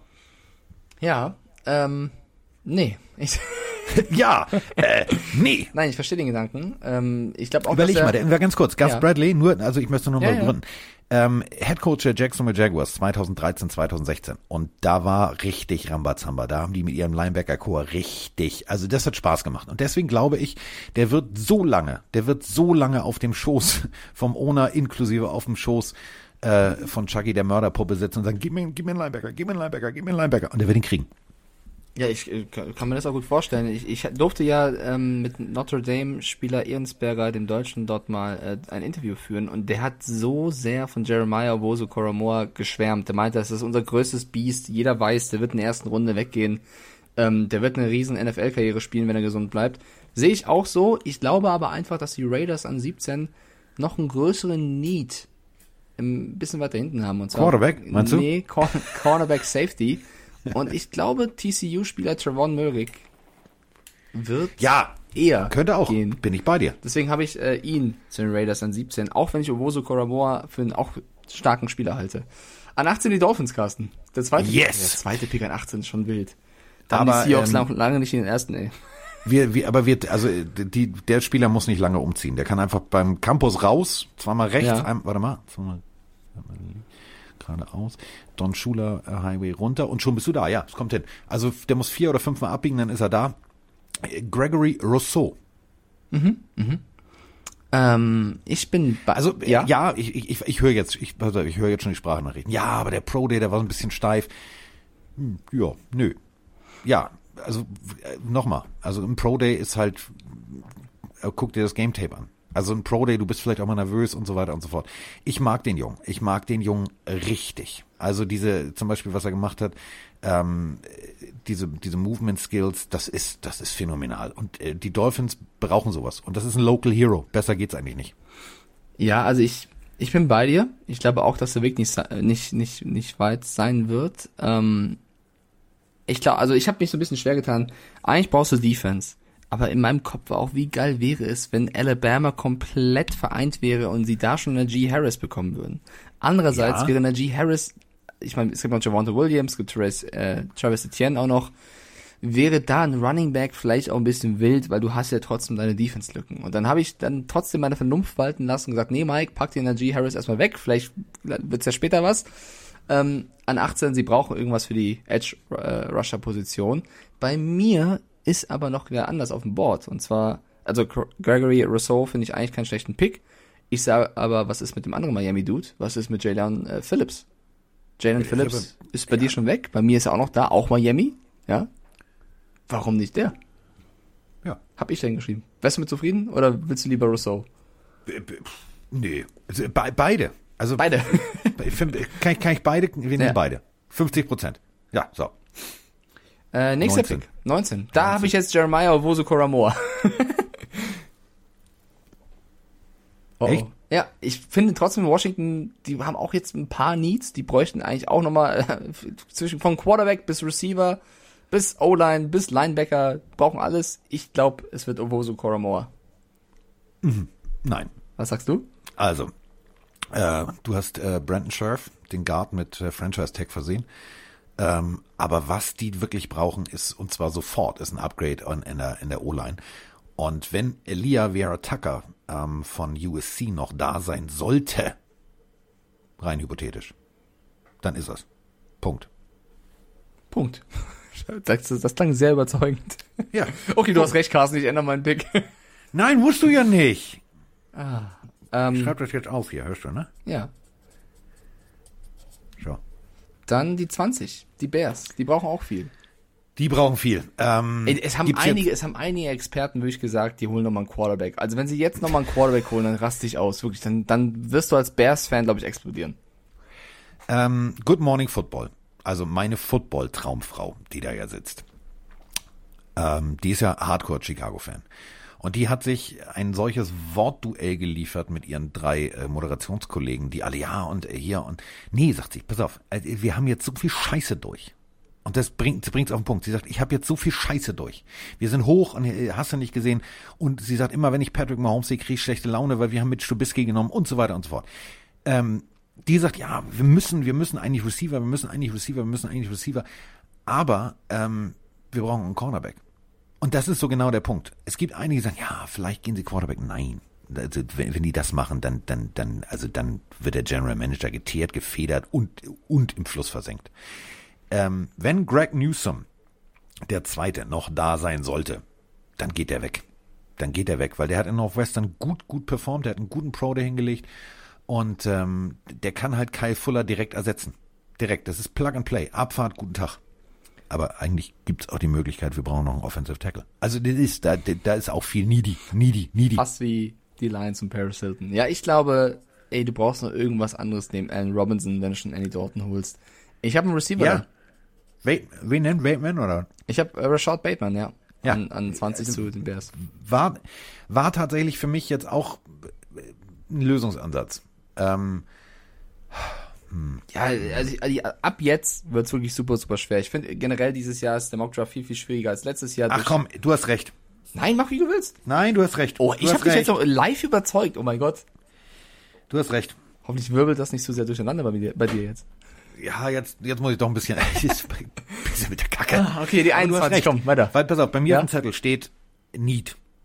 Cornerback, Wide Receiver, ETC. ETC ist immer nicht gut bei der Draft. Das ist nicht gut. So, und natürlich brauchst du einen Wide Receiver. Du brauchst aber auch rein theoretisch, du musst gegen Aaron Rodgers und Konsorten ran, du brauchst auch rein theoretisch einen Cornerback. So, Greg Newsome, der zweite, wäre perfekt. Der wäre Plug-and-Play-ready. Aber du hast völlig recht. Und wir müssen ja auch immer noch berücksichtigen, dass dieser General Manager, der spielt ja eigentlich russisch Roulette. Also der sitzt da und sagt, egal was ich mache, ich werde geteert und gefedert. Deswegen wird er jetzt eine Offensive präsentieren. Punkt. So, weiter geht's. Ich finde an der 21 die Indianapolis Colts, es ist unfassbar schwer zu predikten, was sie da nehmen. Ich glaube, das wird so abhängen von was für Spieler noch da sind, was für weggegangen sind, weil du da echt, also sie haben mehrere Needs, sie haben einmal Receiver, einmal O-Line, einmal auch den Edge Rusher als Need, finde ich. Da wirst du halt gucken, auf welcher Position habe ich welchen Spieler noch auf dem Board, wen ich nehmen könnte. Bei mir, wenn du Receiver gehen würdest, keine Ahnung, hättest du noch Elijah Moore, der auf dem Board wäre, oder Terrace Marshall oder Rondell Moore. Ich glaube, sie gehen dann vielleicht doch in Richtung Defense und nehmen Jason Ovey. Oh. Hab ich an der 21 zu den Colts. Penn State. Ja. Hatte ich auch, aber habe ich nicht. Ja, ich finde es auch schwer, ich bin mir sehr unsicher da. Weil, Antonio Castonzo hieß er, glaube ich. Castonzo, ja. Der ist ja in Rente gegangen. Der hat ja gesagt, so, ich habe die Schnauze voll, ich bin weg. W-E-C-H, weg. So, das war der Left Tackle. Der hat 10 Jahre da gespielt. Unglaubliches, also wirklich unglaubliche Maschine. Und der hat gesagt, so, ich bin jetzt raus, ich bin weg. Wenn ihr mich sucht, 10 Jahre ist genug. So, und dieses Loch musst du füllen. Das musst du füllen. Du bist jetzt an 21. Da brauchst du jetzt nicht drüber nachzudenken, ist ein Quarterback bis da runtergefallen oder was auch immer. Jetzt gehst du auf Best Player Available gemäß deiner Needs. Mhm. Und da guckst du nach Virginia Tech und da sagst du, warte mal, Christian Darrisaw, großartiger Offensive Tackle, große Maschine, der passt, der ist Plug and Play ready. Also das, was der in Virginia Tech, das ist ein sehr, sehr gutes College für genau diese Position. Das passt perfekt. Also den sehe ich da. Kann ich mir auch gut vorstellen. Bei mir schon weg, wenn er noch da wäre, glaube ich, können die Colts dafür gehen, ja. An 22, die Titans. Cornerback, Greg Newsome. Den hast du schon weggepackt. Ich glaube, da ist er noch da. Ich habe ihn ja wieder aufs Board gepackt. Achso, stimmt, weil ist er wieder zurück. Ja. Okay, ist er ja wieder da. Hallöchen. Newsome ist new. Ich sag, die Titans holen den. Ja. Die gehen auf jeden Fall auf Cornerback. Es gibt jetzt 2 Lösungsansätze. Greg Newsome, der zweite, aus Northwestern. Oder du bleibst bei Virginia Tech und du sagst dir, Moment mal, Caleb Farley gefällt mir sehr, sehr gut, hat auch einen guten Pro-Day gehabt, aber ich gehe mit dir und sage Greg Newsome, der zweite. Okay, wir sind uns einig. An 23 schon wieder die Jets. Und da gibt's verschiedene Lösungsansätze. Sie haben ja... Alter, wie lang wird denn diese Folge heute? Mir ist gerade aufgefallen, wir sind schon bei 1:17 und wir sind noch nicht mal durch. Die Leute freuen sich. An 23 die Jets... Warte, ich bin nicht so schnell. Ich brauche meine Buchstabenvergleichstabelle. So, jetzt schreibe ich hier Greg Newsome, der Zweite. So, weiter geht's. Genau. Ich glaube, sie werden dann wahrscheinlich... Also, entweder sie holen einen Tackle... Oder sie holen was für die Defense. Und ich glaube, Robert Saleh ist halt ein Defense-Mensch. Ja. Ich sag, Lawrence, guck, wie du überlebst. Dein Problem, du bist ja der Beste aller Besten, also kriegst du es schon hin. Und so mies... Kauf dir schnelle Schuhe. Genau, so mega mies ist die O-Line ja nicht. Ich glaube, sie holen auch da einen Edge-Rusher. Und ich glaube, oder ich habe mich entschieden für den Spieler von Georgia, Azeez Ojulari. Da bin ich komplett bei dir. Oh! Komplett bei dir. Jetzt sind wir wieder vereint, mein Freund. Der holt da eine Menge aus dem raus, glaube ich. Das passt. Der passt also zu Saleh wie die Faust aufs Auge, im wahrsten Sinne des Wortes. Wenn er, also, ja, Ja. So, jetzt kommt es. Lieber Ben, liebe Grüße gehen raus an dich. Oh, bist du ich weiß, wie ich? Was? Ich glaube, du machst jetzt genau den Move, den ich auch habe. Ja. Also, die Steelers, hätten jetzt an dieser Stelle, an 24, die volle Auswahl aus jedem, der mit dem Ball laufen kann. Hätten sie.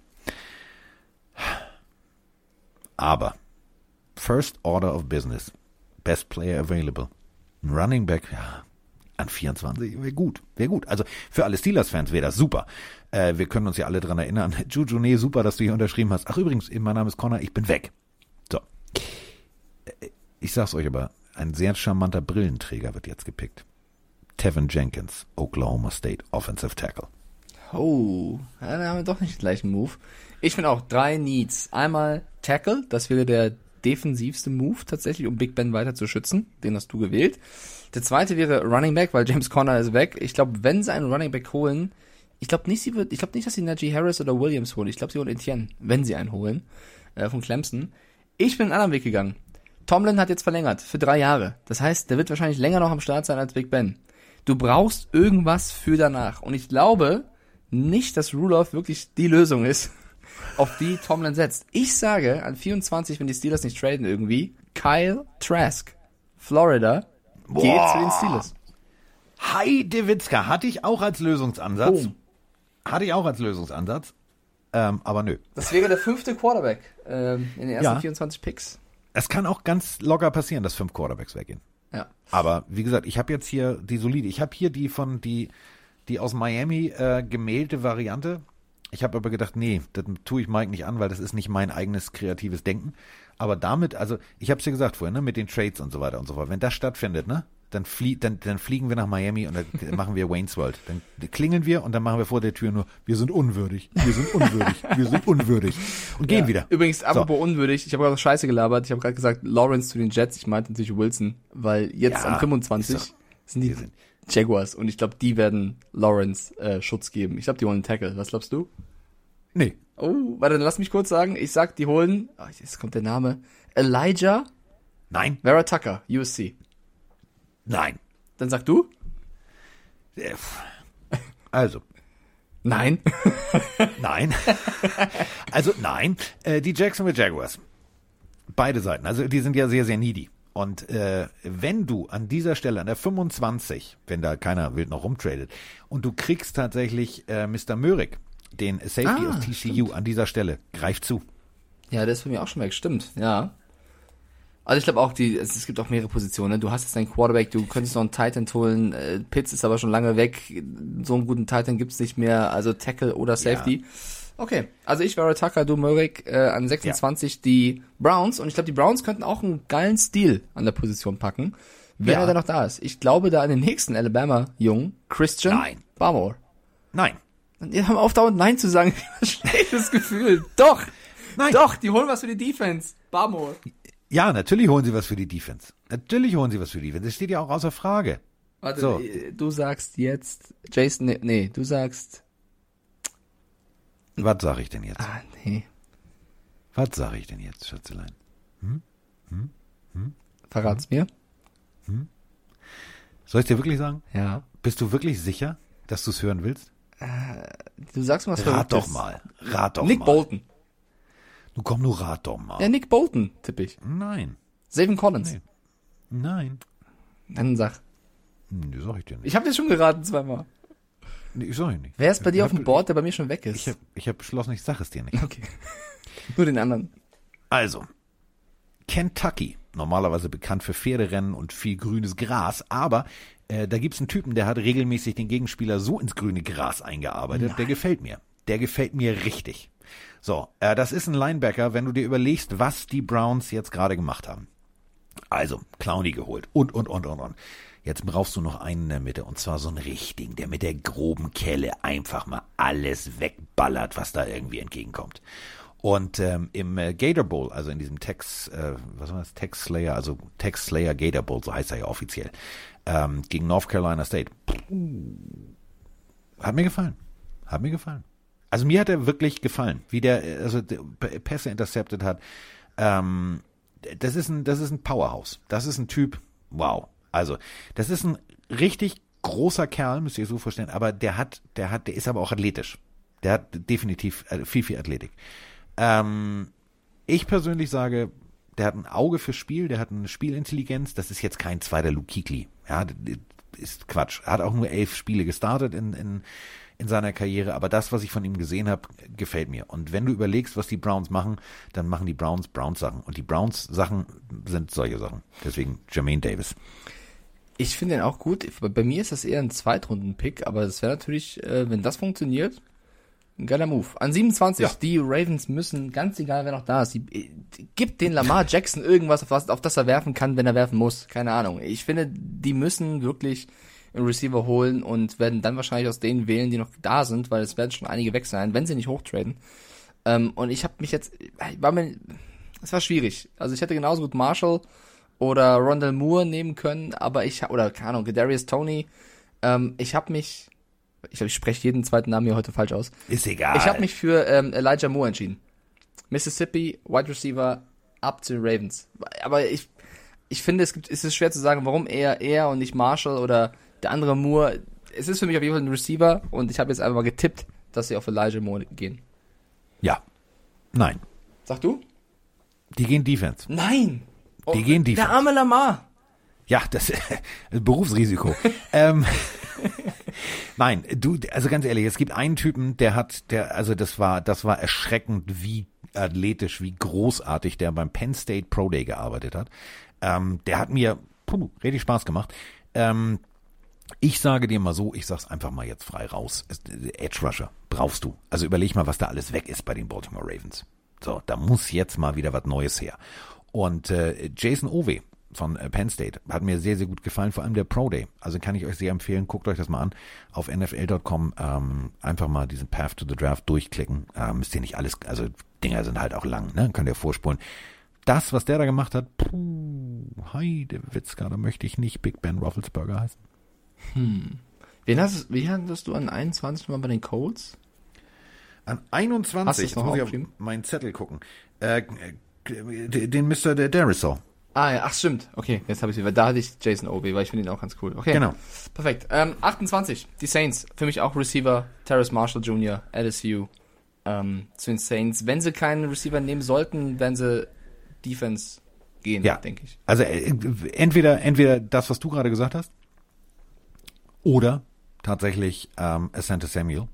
Oh ja, den finde ich, bin ich Fan von. Also den finde ich auch coolen Cornerback. Also ich gebe dir recht, aber du hast Michael Thomas und du hast wir wissen alle, dass Michael Thomas letztes Jahr war, ne? Ja.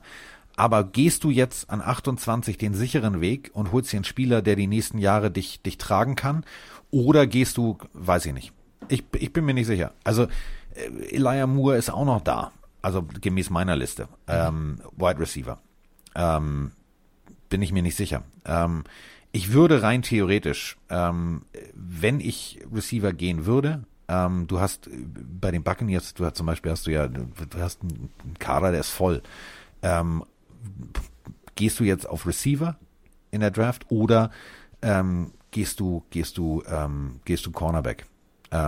Ich glaube tatsächlich Cornerback, weil Receiver ist genug da. Deswegen glaube ich tatsächlich, dass Kollege Elijah Moore von Mississippi State, Ole Miss, Mississippi State, was laber ich denn da? Von Ole Miss, der hat mir sehr gut gefallen. Ich glaube, der geht tatsächlich an der Stelle zu den Saints, weil, du hast völlig recht, es wäre logisch, einen Cornerback zu nehmen, aber die Saints waren jetzt so lange im Win-Now-Modus und jetzt musst du du brauchst ja irgendjemanden, weil wenn Michael Thomas wieder sagt, ich kann nicht, ich will nicht oder ich bin mucksch, brauchst du einen Receiver, deswegen Elijah Moore.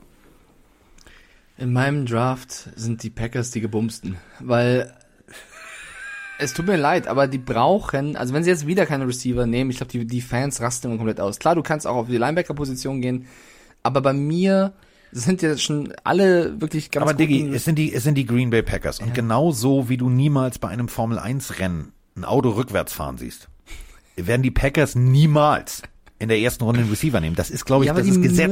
Müssen. Das Problem ist nur, in meinem Mockdraft, Elijah Moore weg, Marshall Jr. weg, alle anderen, die da vorgesetzt waren, alle schon weg. Das heißt, du brauchst eigentlich unbedingt einen Receiver, aber alle sind schon weg. So, in meinem Draft auf dem Board wäre noch ein Rousseau, es wäre noch ein Asante Samuel, das sind wahrscheinlich die Spieler, die wertvoller sind auf ihrer Position, wo du auch einen Need hast, aber du musst Rodgers jetzt mal einen Receiver hinstellen. Der rastet doch komplett aus irgendwann. Und deswegen habe ich es einfach mal getan. Deswegen so, moderiert er auch Jeopardy. Ja, der ist Mucks. Genau. Rondell Moore geht nach Green Bay, einfach nur, weil kein anderer mehr da ist. Und sie müssen einen Receiver holen. Sie müssen. Ja, sie müssen, aber bei mir machen sie es nicht. Wenn irgendwann brennen die Fackeln und Fahnen, sie stürmen das Gebäude vom GM, gute Kunst, dann ist die gute Kunst vorbei. Ja. Nein. Jetzt kommst du wieder und sagst, keine Ahnung. Warte, du sagst... Also, Corey Lindsey. Ah. Der ist raus. Der ist weg. Und für mich vielleicht der beste noch verfügbare Interior Lineman, der da ist. Klar hatte er einen ACL. Aber der Pro Day hat gezeigt, der ist komplett 1:1 wiederhergestellt. Und du brauchst einen Center. Also die Packers brauchen einen Center. Und deswegen Landon Dickerson, Alabama. Okay, also wäre wahrscheinlich auch, das werden die Packers wahrscheinlich machen als Receiver holen. An 30. So, jetzt wie gesagt, hast du schon mal bei der Formel 1 jemanden rückwärts fahren sehen? Ich nicht. Ja, Lewis Hamilton, habe auch in den letzten Jahren. Was? Lewis Hamilton, letztes Wochenende aus dem Kiesbett ist er rückwärts gefahren, kein Scheiß. Echt? Ja, wirklich, das war ein krasser Move, aber er hat's getan. War gefährlich. Die Autos haben Rückwärtsgang? Ja, der ist rückwärts gefahren. So, also die Packers holen Receiver. So sieht das aus. Der hat's geschafft. Aus Imola, aus dem Kiesbett ist er rückwärts gefahren. Vor allem macht der dann auch so Piep, Piep. Ja, also je nachdem. Wenn du ein Haas oder ein Williams bist, dann vielleicht. An 30. Wir wissen alle, wie hart die Bills Defense knallen kann. Ich glaube, die wollen das weiter vergrößern. Bei mir ist Gregory Rousseau noch da. Und ich glaube, der nach Buffalo und wir haben ein Feuerwerk. Deswegen. Let's go, Buffalo! Ich glaube, Rousseau landet bei den Bills. Ja, ich nicht. Ja gut, jetzt ist sehr, sehr schwierig. Was glaubst du? Ich glaube tatsächlich, dass der junge Mann von den Washington Huskies, Joe Tyron, das wäre ein perfekter, also wirklich perfekter Fit. Das ist ein Edge-Rusher und wir alle haben es gesehen, das Spiel gegen die Kansas City Chiefs. Es fehlte der komplette Druck. Wir haben es im Super Bowl gesehen. Setzt du einen Patrick Mahomes unter Druck, setzt du einen noch so guten Quarterback, und das ist für mich Patrick Mahomes, unter Druck zwingst du ihn zu Fehlern. Dafür brauchst du Edge Rusher, und das ist Joe Tyron. Der Typ ist wirklich, der ist ein Tyrann. Wenn der auf dem Platz ist, das macht Spaß. Also den glaube ich, das würde mir gefallen. Mhm. Habe ich das als Dolphins-Fan gerade gesagt? Ja, ich glaube schon. Oh Gott, ich bin bescheuert. Leise, aber du hast gesagt. Leise, aber ich hab's gesagt. An 31. Ich glaube, die Chiefs, nachdem sie Fischer und Co. abgegeben haben, werden weiterhin Beschützer suchen für Mahomes. Wenn nicht, dann werden sie irgendwas in der Defense machen. Ich glaube, der nächstbeste ist Walker Little. Stanford. Ja, oder du gehst auf Cornerback und sagst, wir haben da ja noch jemanden. Caleb Farley? Und zwar Asante Samuel Jr. Hattest du den nicht gerade schon zu den Saints? Nein, ich habe doch bei den Saints gesagt, ich würde entweder Defense gehen oder Offense gehen. Und ich habe gesagt, der logische Schritt wäre Asante Samuel, aber wenn tatsächlich Moore noch da ist, nimmst du Moore. Verstehe. Jetzt sind noch zwei Cornerbacks da, die passen würden. Einmal Joseph von Kentucky, was rede ich denn da? Ja, natürlich Joseph von Kentucky, oder gemäß meines Zettels Asante Samuel. Ich würde aber Asante Samuel aufgrund seiner Erfahrung, weil Kentucky schon geil, aber hat jetzt nicht die geilsten Wide Receiver da irgendwie aus dem Spiel nehmen müssen. Deswegen würde ich dann tatsächlich Asante Samuel nehmen. Ja, ich glaube, das kann auch echt ein Stil werden. Ich glaube, Asante Samuel wird auch so späte erste Runde zu irgendeinem Team gehen, und ich halte von dem auch sehr viel. Bei mir wird es halt komplett unfair. Bei mir geht er zu den Bucks an 32. Weil eigentlich, also die bräuchten eigentlich, keine Ahnung, Backup-Quarterback vielleicht, wenn Brady irgendwas passieren sollte. Sie bräuchten Defense vielleicht. Eigentlich brauchen sie gar nichts, sind wir ehrlich. Die Bucks haben alles. Ganz kurz, Backup-Quarterback, du hast, also nochmal, ne? Blake Bortles ist kein Nasebohrer. Aber Blake Bortles war nicht so geil wie der Jacksonville-Quarterback, der vorher da war, nämlich der Mann mit dem schönen Walle-Walle-Haar. Ich fand den immer richtig gut. Und man muss ganz ehrlich sagen, also... aber ganz kurz, vielleicht habe ich irgendwas nicht mitbekommen. Bei den Bucks aktuell Backup-Quarterback ist doch der eine No-Name, Ich habe seinen Namen gerade vergessen. Und Blaine Gabbert ist aktuell... der ist aktuell, glaube ich, Free Agent. Sie sind in Verhandlungen mit dem. Also ich glaube... Genau, die werden sie aber machen. Weil Blaine Gabbert, also wirklich, Walle-Walle-Haar, wenn er gespielt hat, aber echt gut. Wenn nicht... Echt gut. Klar, lass mal Kyle Trask noch da sein. Weiß ich nicht. Ja, dann ist es Kyle Trask. Ja, aber glaube, nein. Bei mir ist auch Asante Samuel noch da. Und ich glaube, auch wenn sie eher einen Safety bräuchten, den nochmal hinten rein... Schadet nicht, weil die Bucks haben Luxusprobleme. Die brauchen eigentlich per se nicht unbedingt irgendwo einen. Die können echt nach dem Best Player Available gehen. Und das ist bei mir Asante Samuel. Und deswegen ist das mein letzter Pick in der ersten Runde. Und mein letzter Pick wäre ich habe ja vorhin gesagt, also die Bucks haben definitiv kein Receiver-Problem. Nee. Also für den Fall, dass sie sich nicht mit Antonio Brown einigen und so weiter und so fort, brauchst du natürlich, dann holst du dir noch einen Receiver. An 32 hast du die freie Auswahl aus viel Talent. Aber ich glaube tatsächlich, um den Laden zuzumachen, Cornerback. Und jetzt nehme ich meinen Calvin Joseph. Okay. Okay, also das wird sehr, sehr wild. Also wir sind uns relativ einig am Anfang und dann wird es irgendwann wild geschossen, sag ich mal.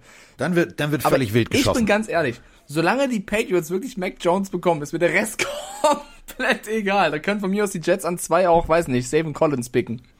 Soll ich dich nochmal richtig glücklich machen? Oh. Soll ich dir nochmal den Ablauf, wie Cass das gesagt hat, soll ich das für dich nochmal kurz machen? Gerne. Ab 7, damit du glücklich bist. Also. Hau raus. Die Arizona Cardinals traden mit den Detroit Lions. Jaylen Waddle. Die Carolina Panthers gehen und sagen sich, weißt du was, war ja alles schön, aber machen wir nicht, wir nehmen Justin Fields. An 9 die Denver Broncos Trey Lance, die 10 nehmen die Dallas Cowboys und jetzt kommen wir zu den New England Patriots und die traden an 12 mit den Eagles und nehmen DeVonta Smith. Bist du jetzt glücklich? Ich bin glücklich, ja. Auch ja, das wollte ich dir nochmal gesagt haben. Und sonst wissen wir es halt nicht. Also wir haben jetzt sozusagen viel geredet. Fast Hollywood-Länge. 1,35 sind wir jetzt. Und also einiges davon wird zutreffen, einiges Bock. Nicht. Ich habe einfach Bock. Ich glaube, das wird Bock. Ein geiler Draft. Ich glaube, wir erleben noch ein paar Trades, dann ist alles umgeworfen. Ich glaube, ich hätte auch Bock auf das ein oder andere Kuriose. Ja, Stromausfall, keine Ahnung, Skype funktioniert nicht, die Raiders picken einfach den, der nichts an Bord ist und nicht den sie wollen. Keine Ahnung, irgendwie sowas.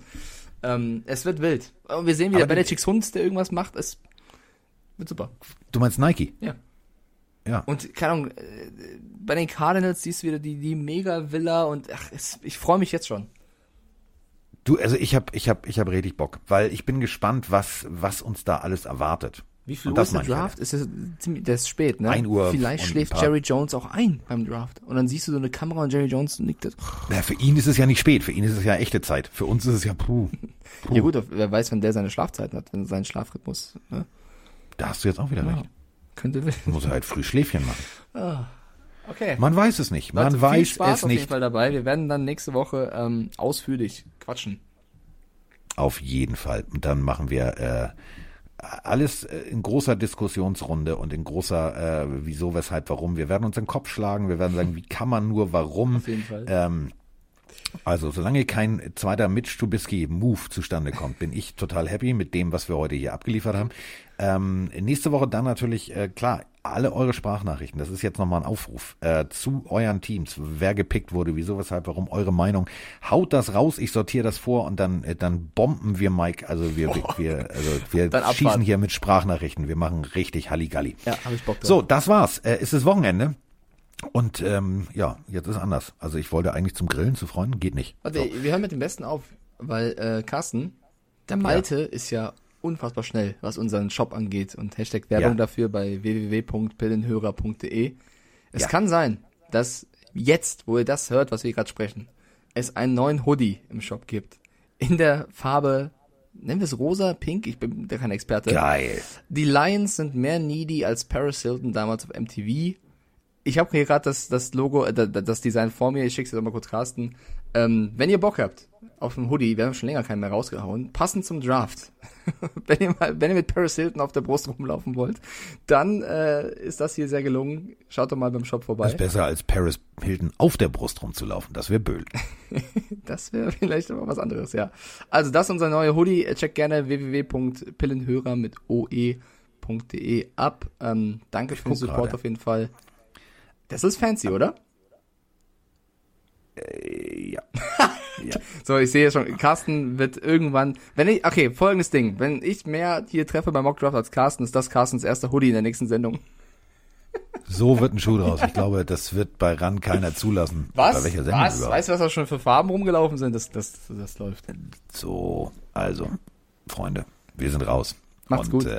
Genießt das Wochenende trotz sämtlicher Einschränkungen. Passt auf euch auf, bleibt gesund. Wir hören uns nächste Woche wieder. Und damit drücke ich jetzt auf Play. Und zwar nicht bei der Fanfare, sondern bei der altbekannten Melodie.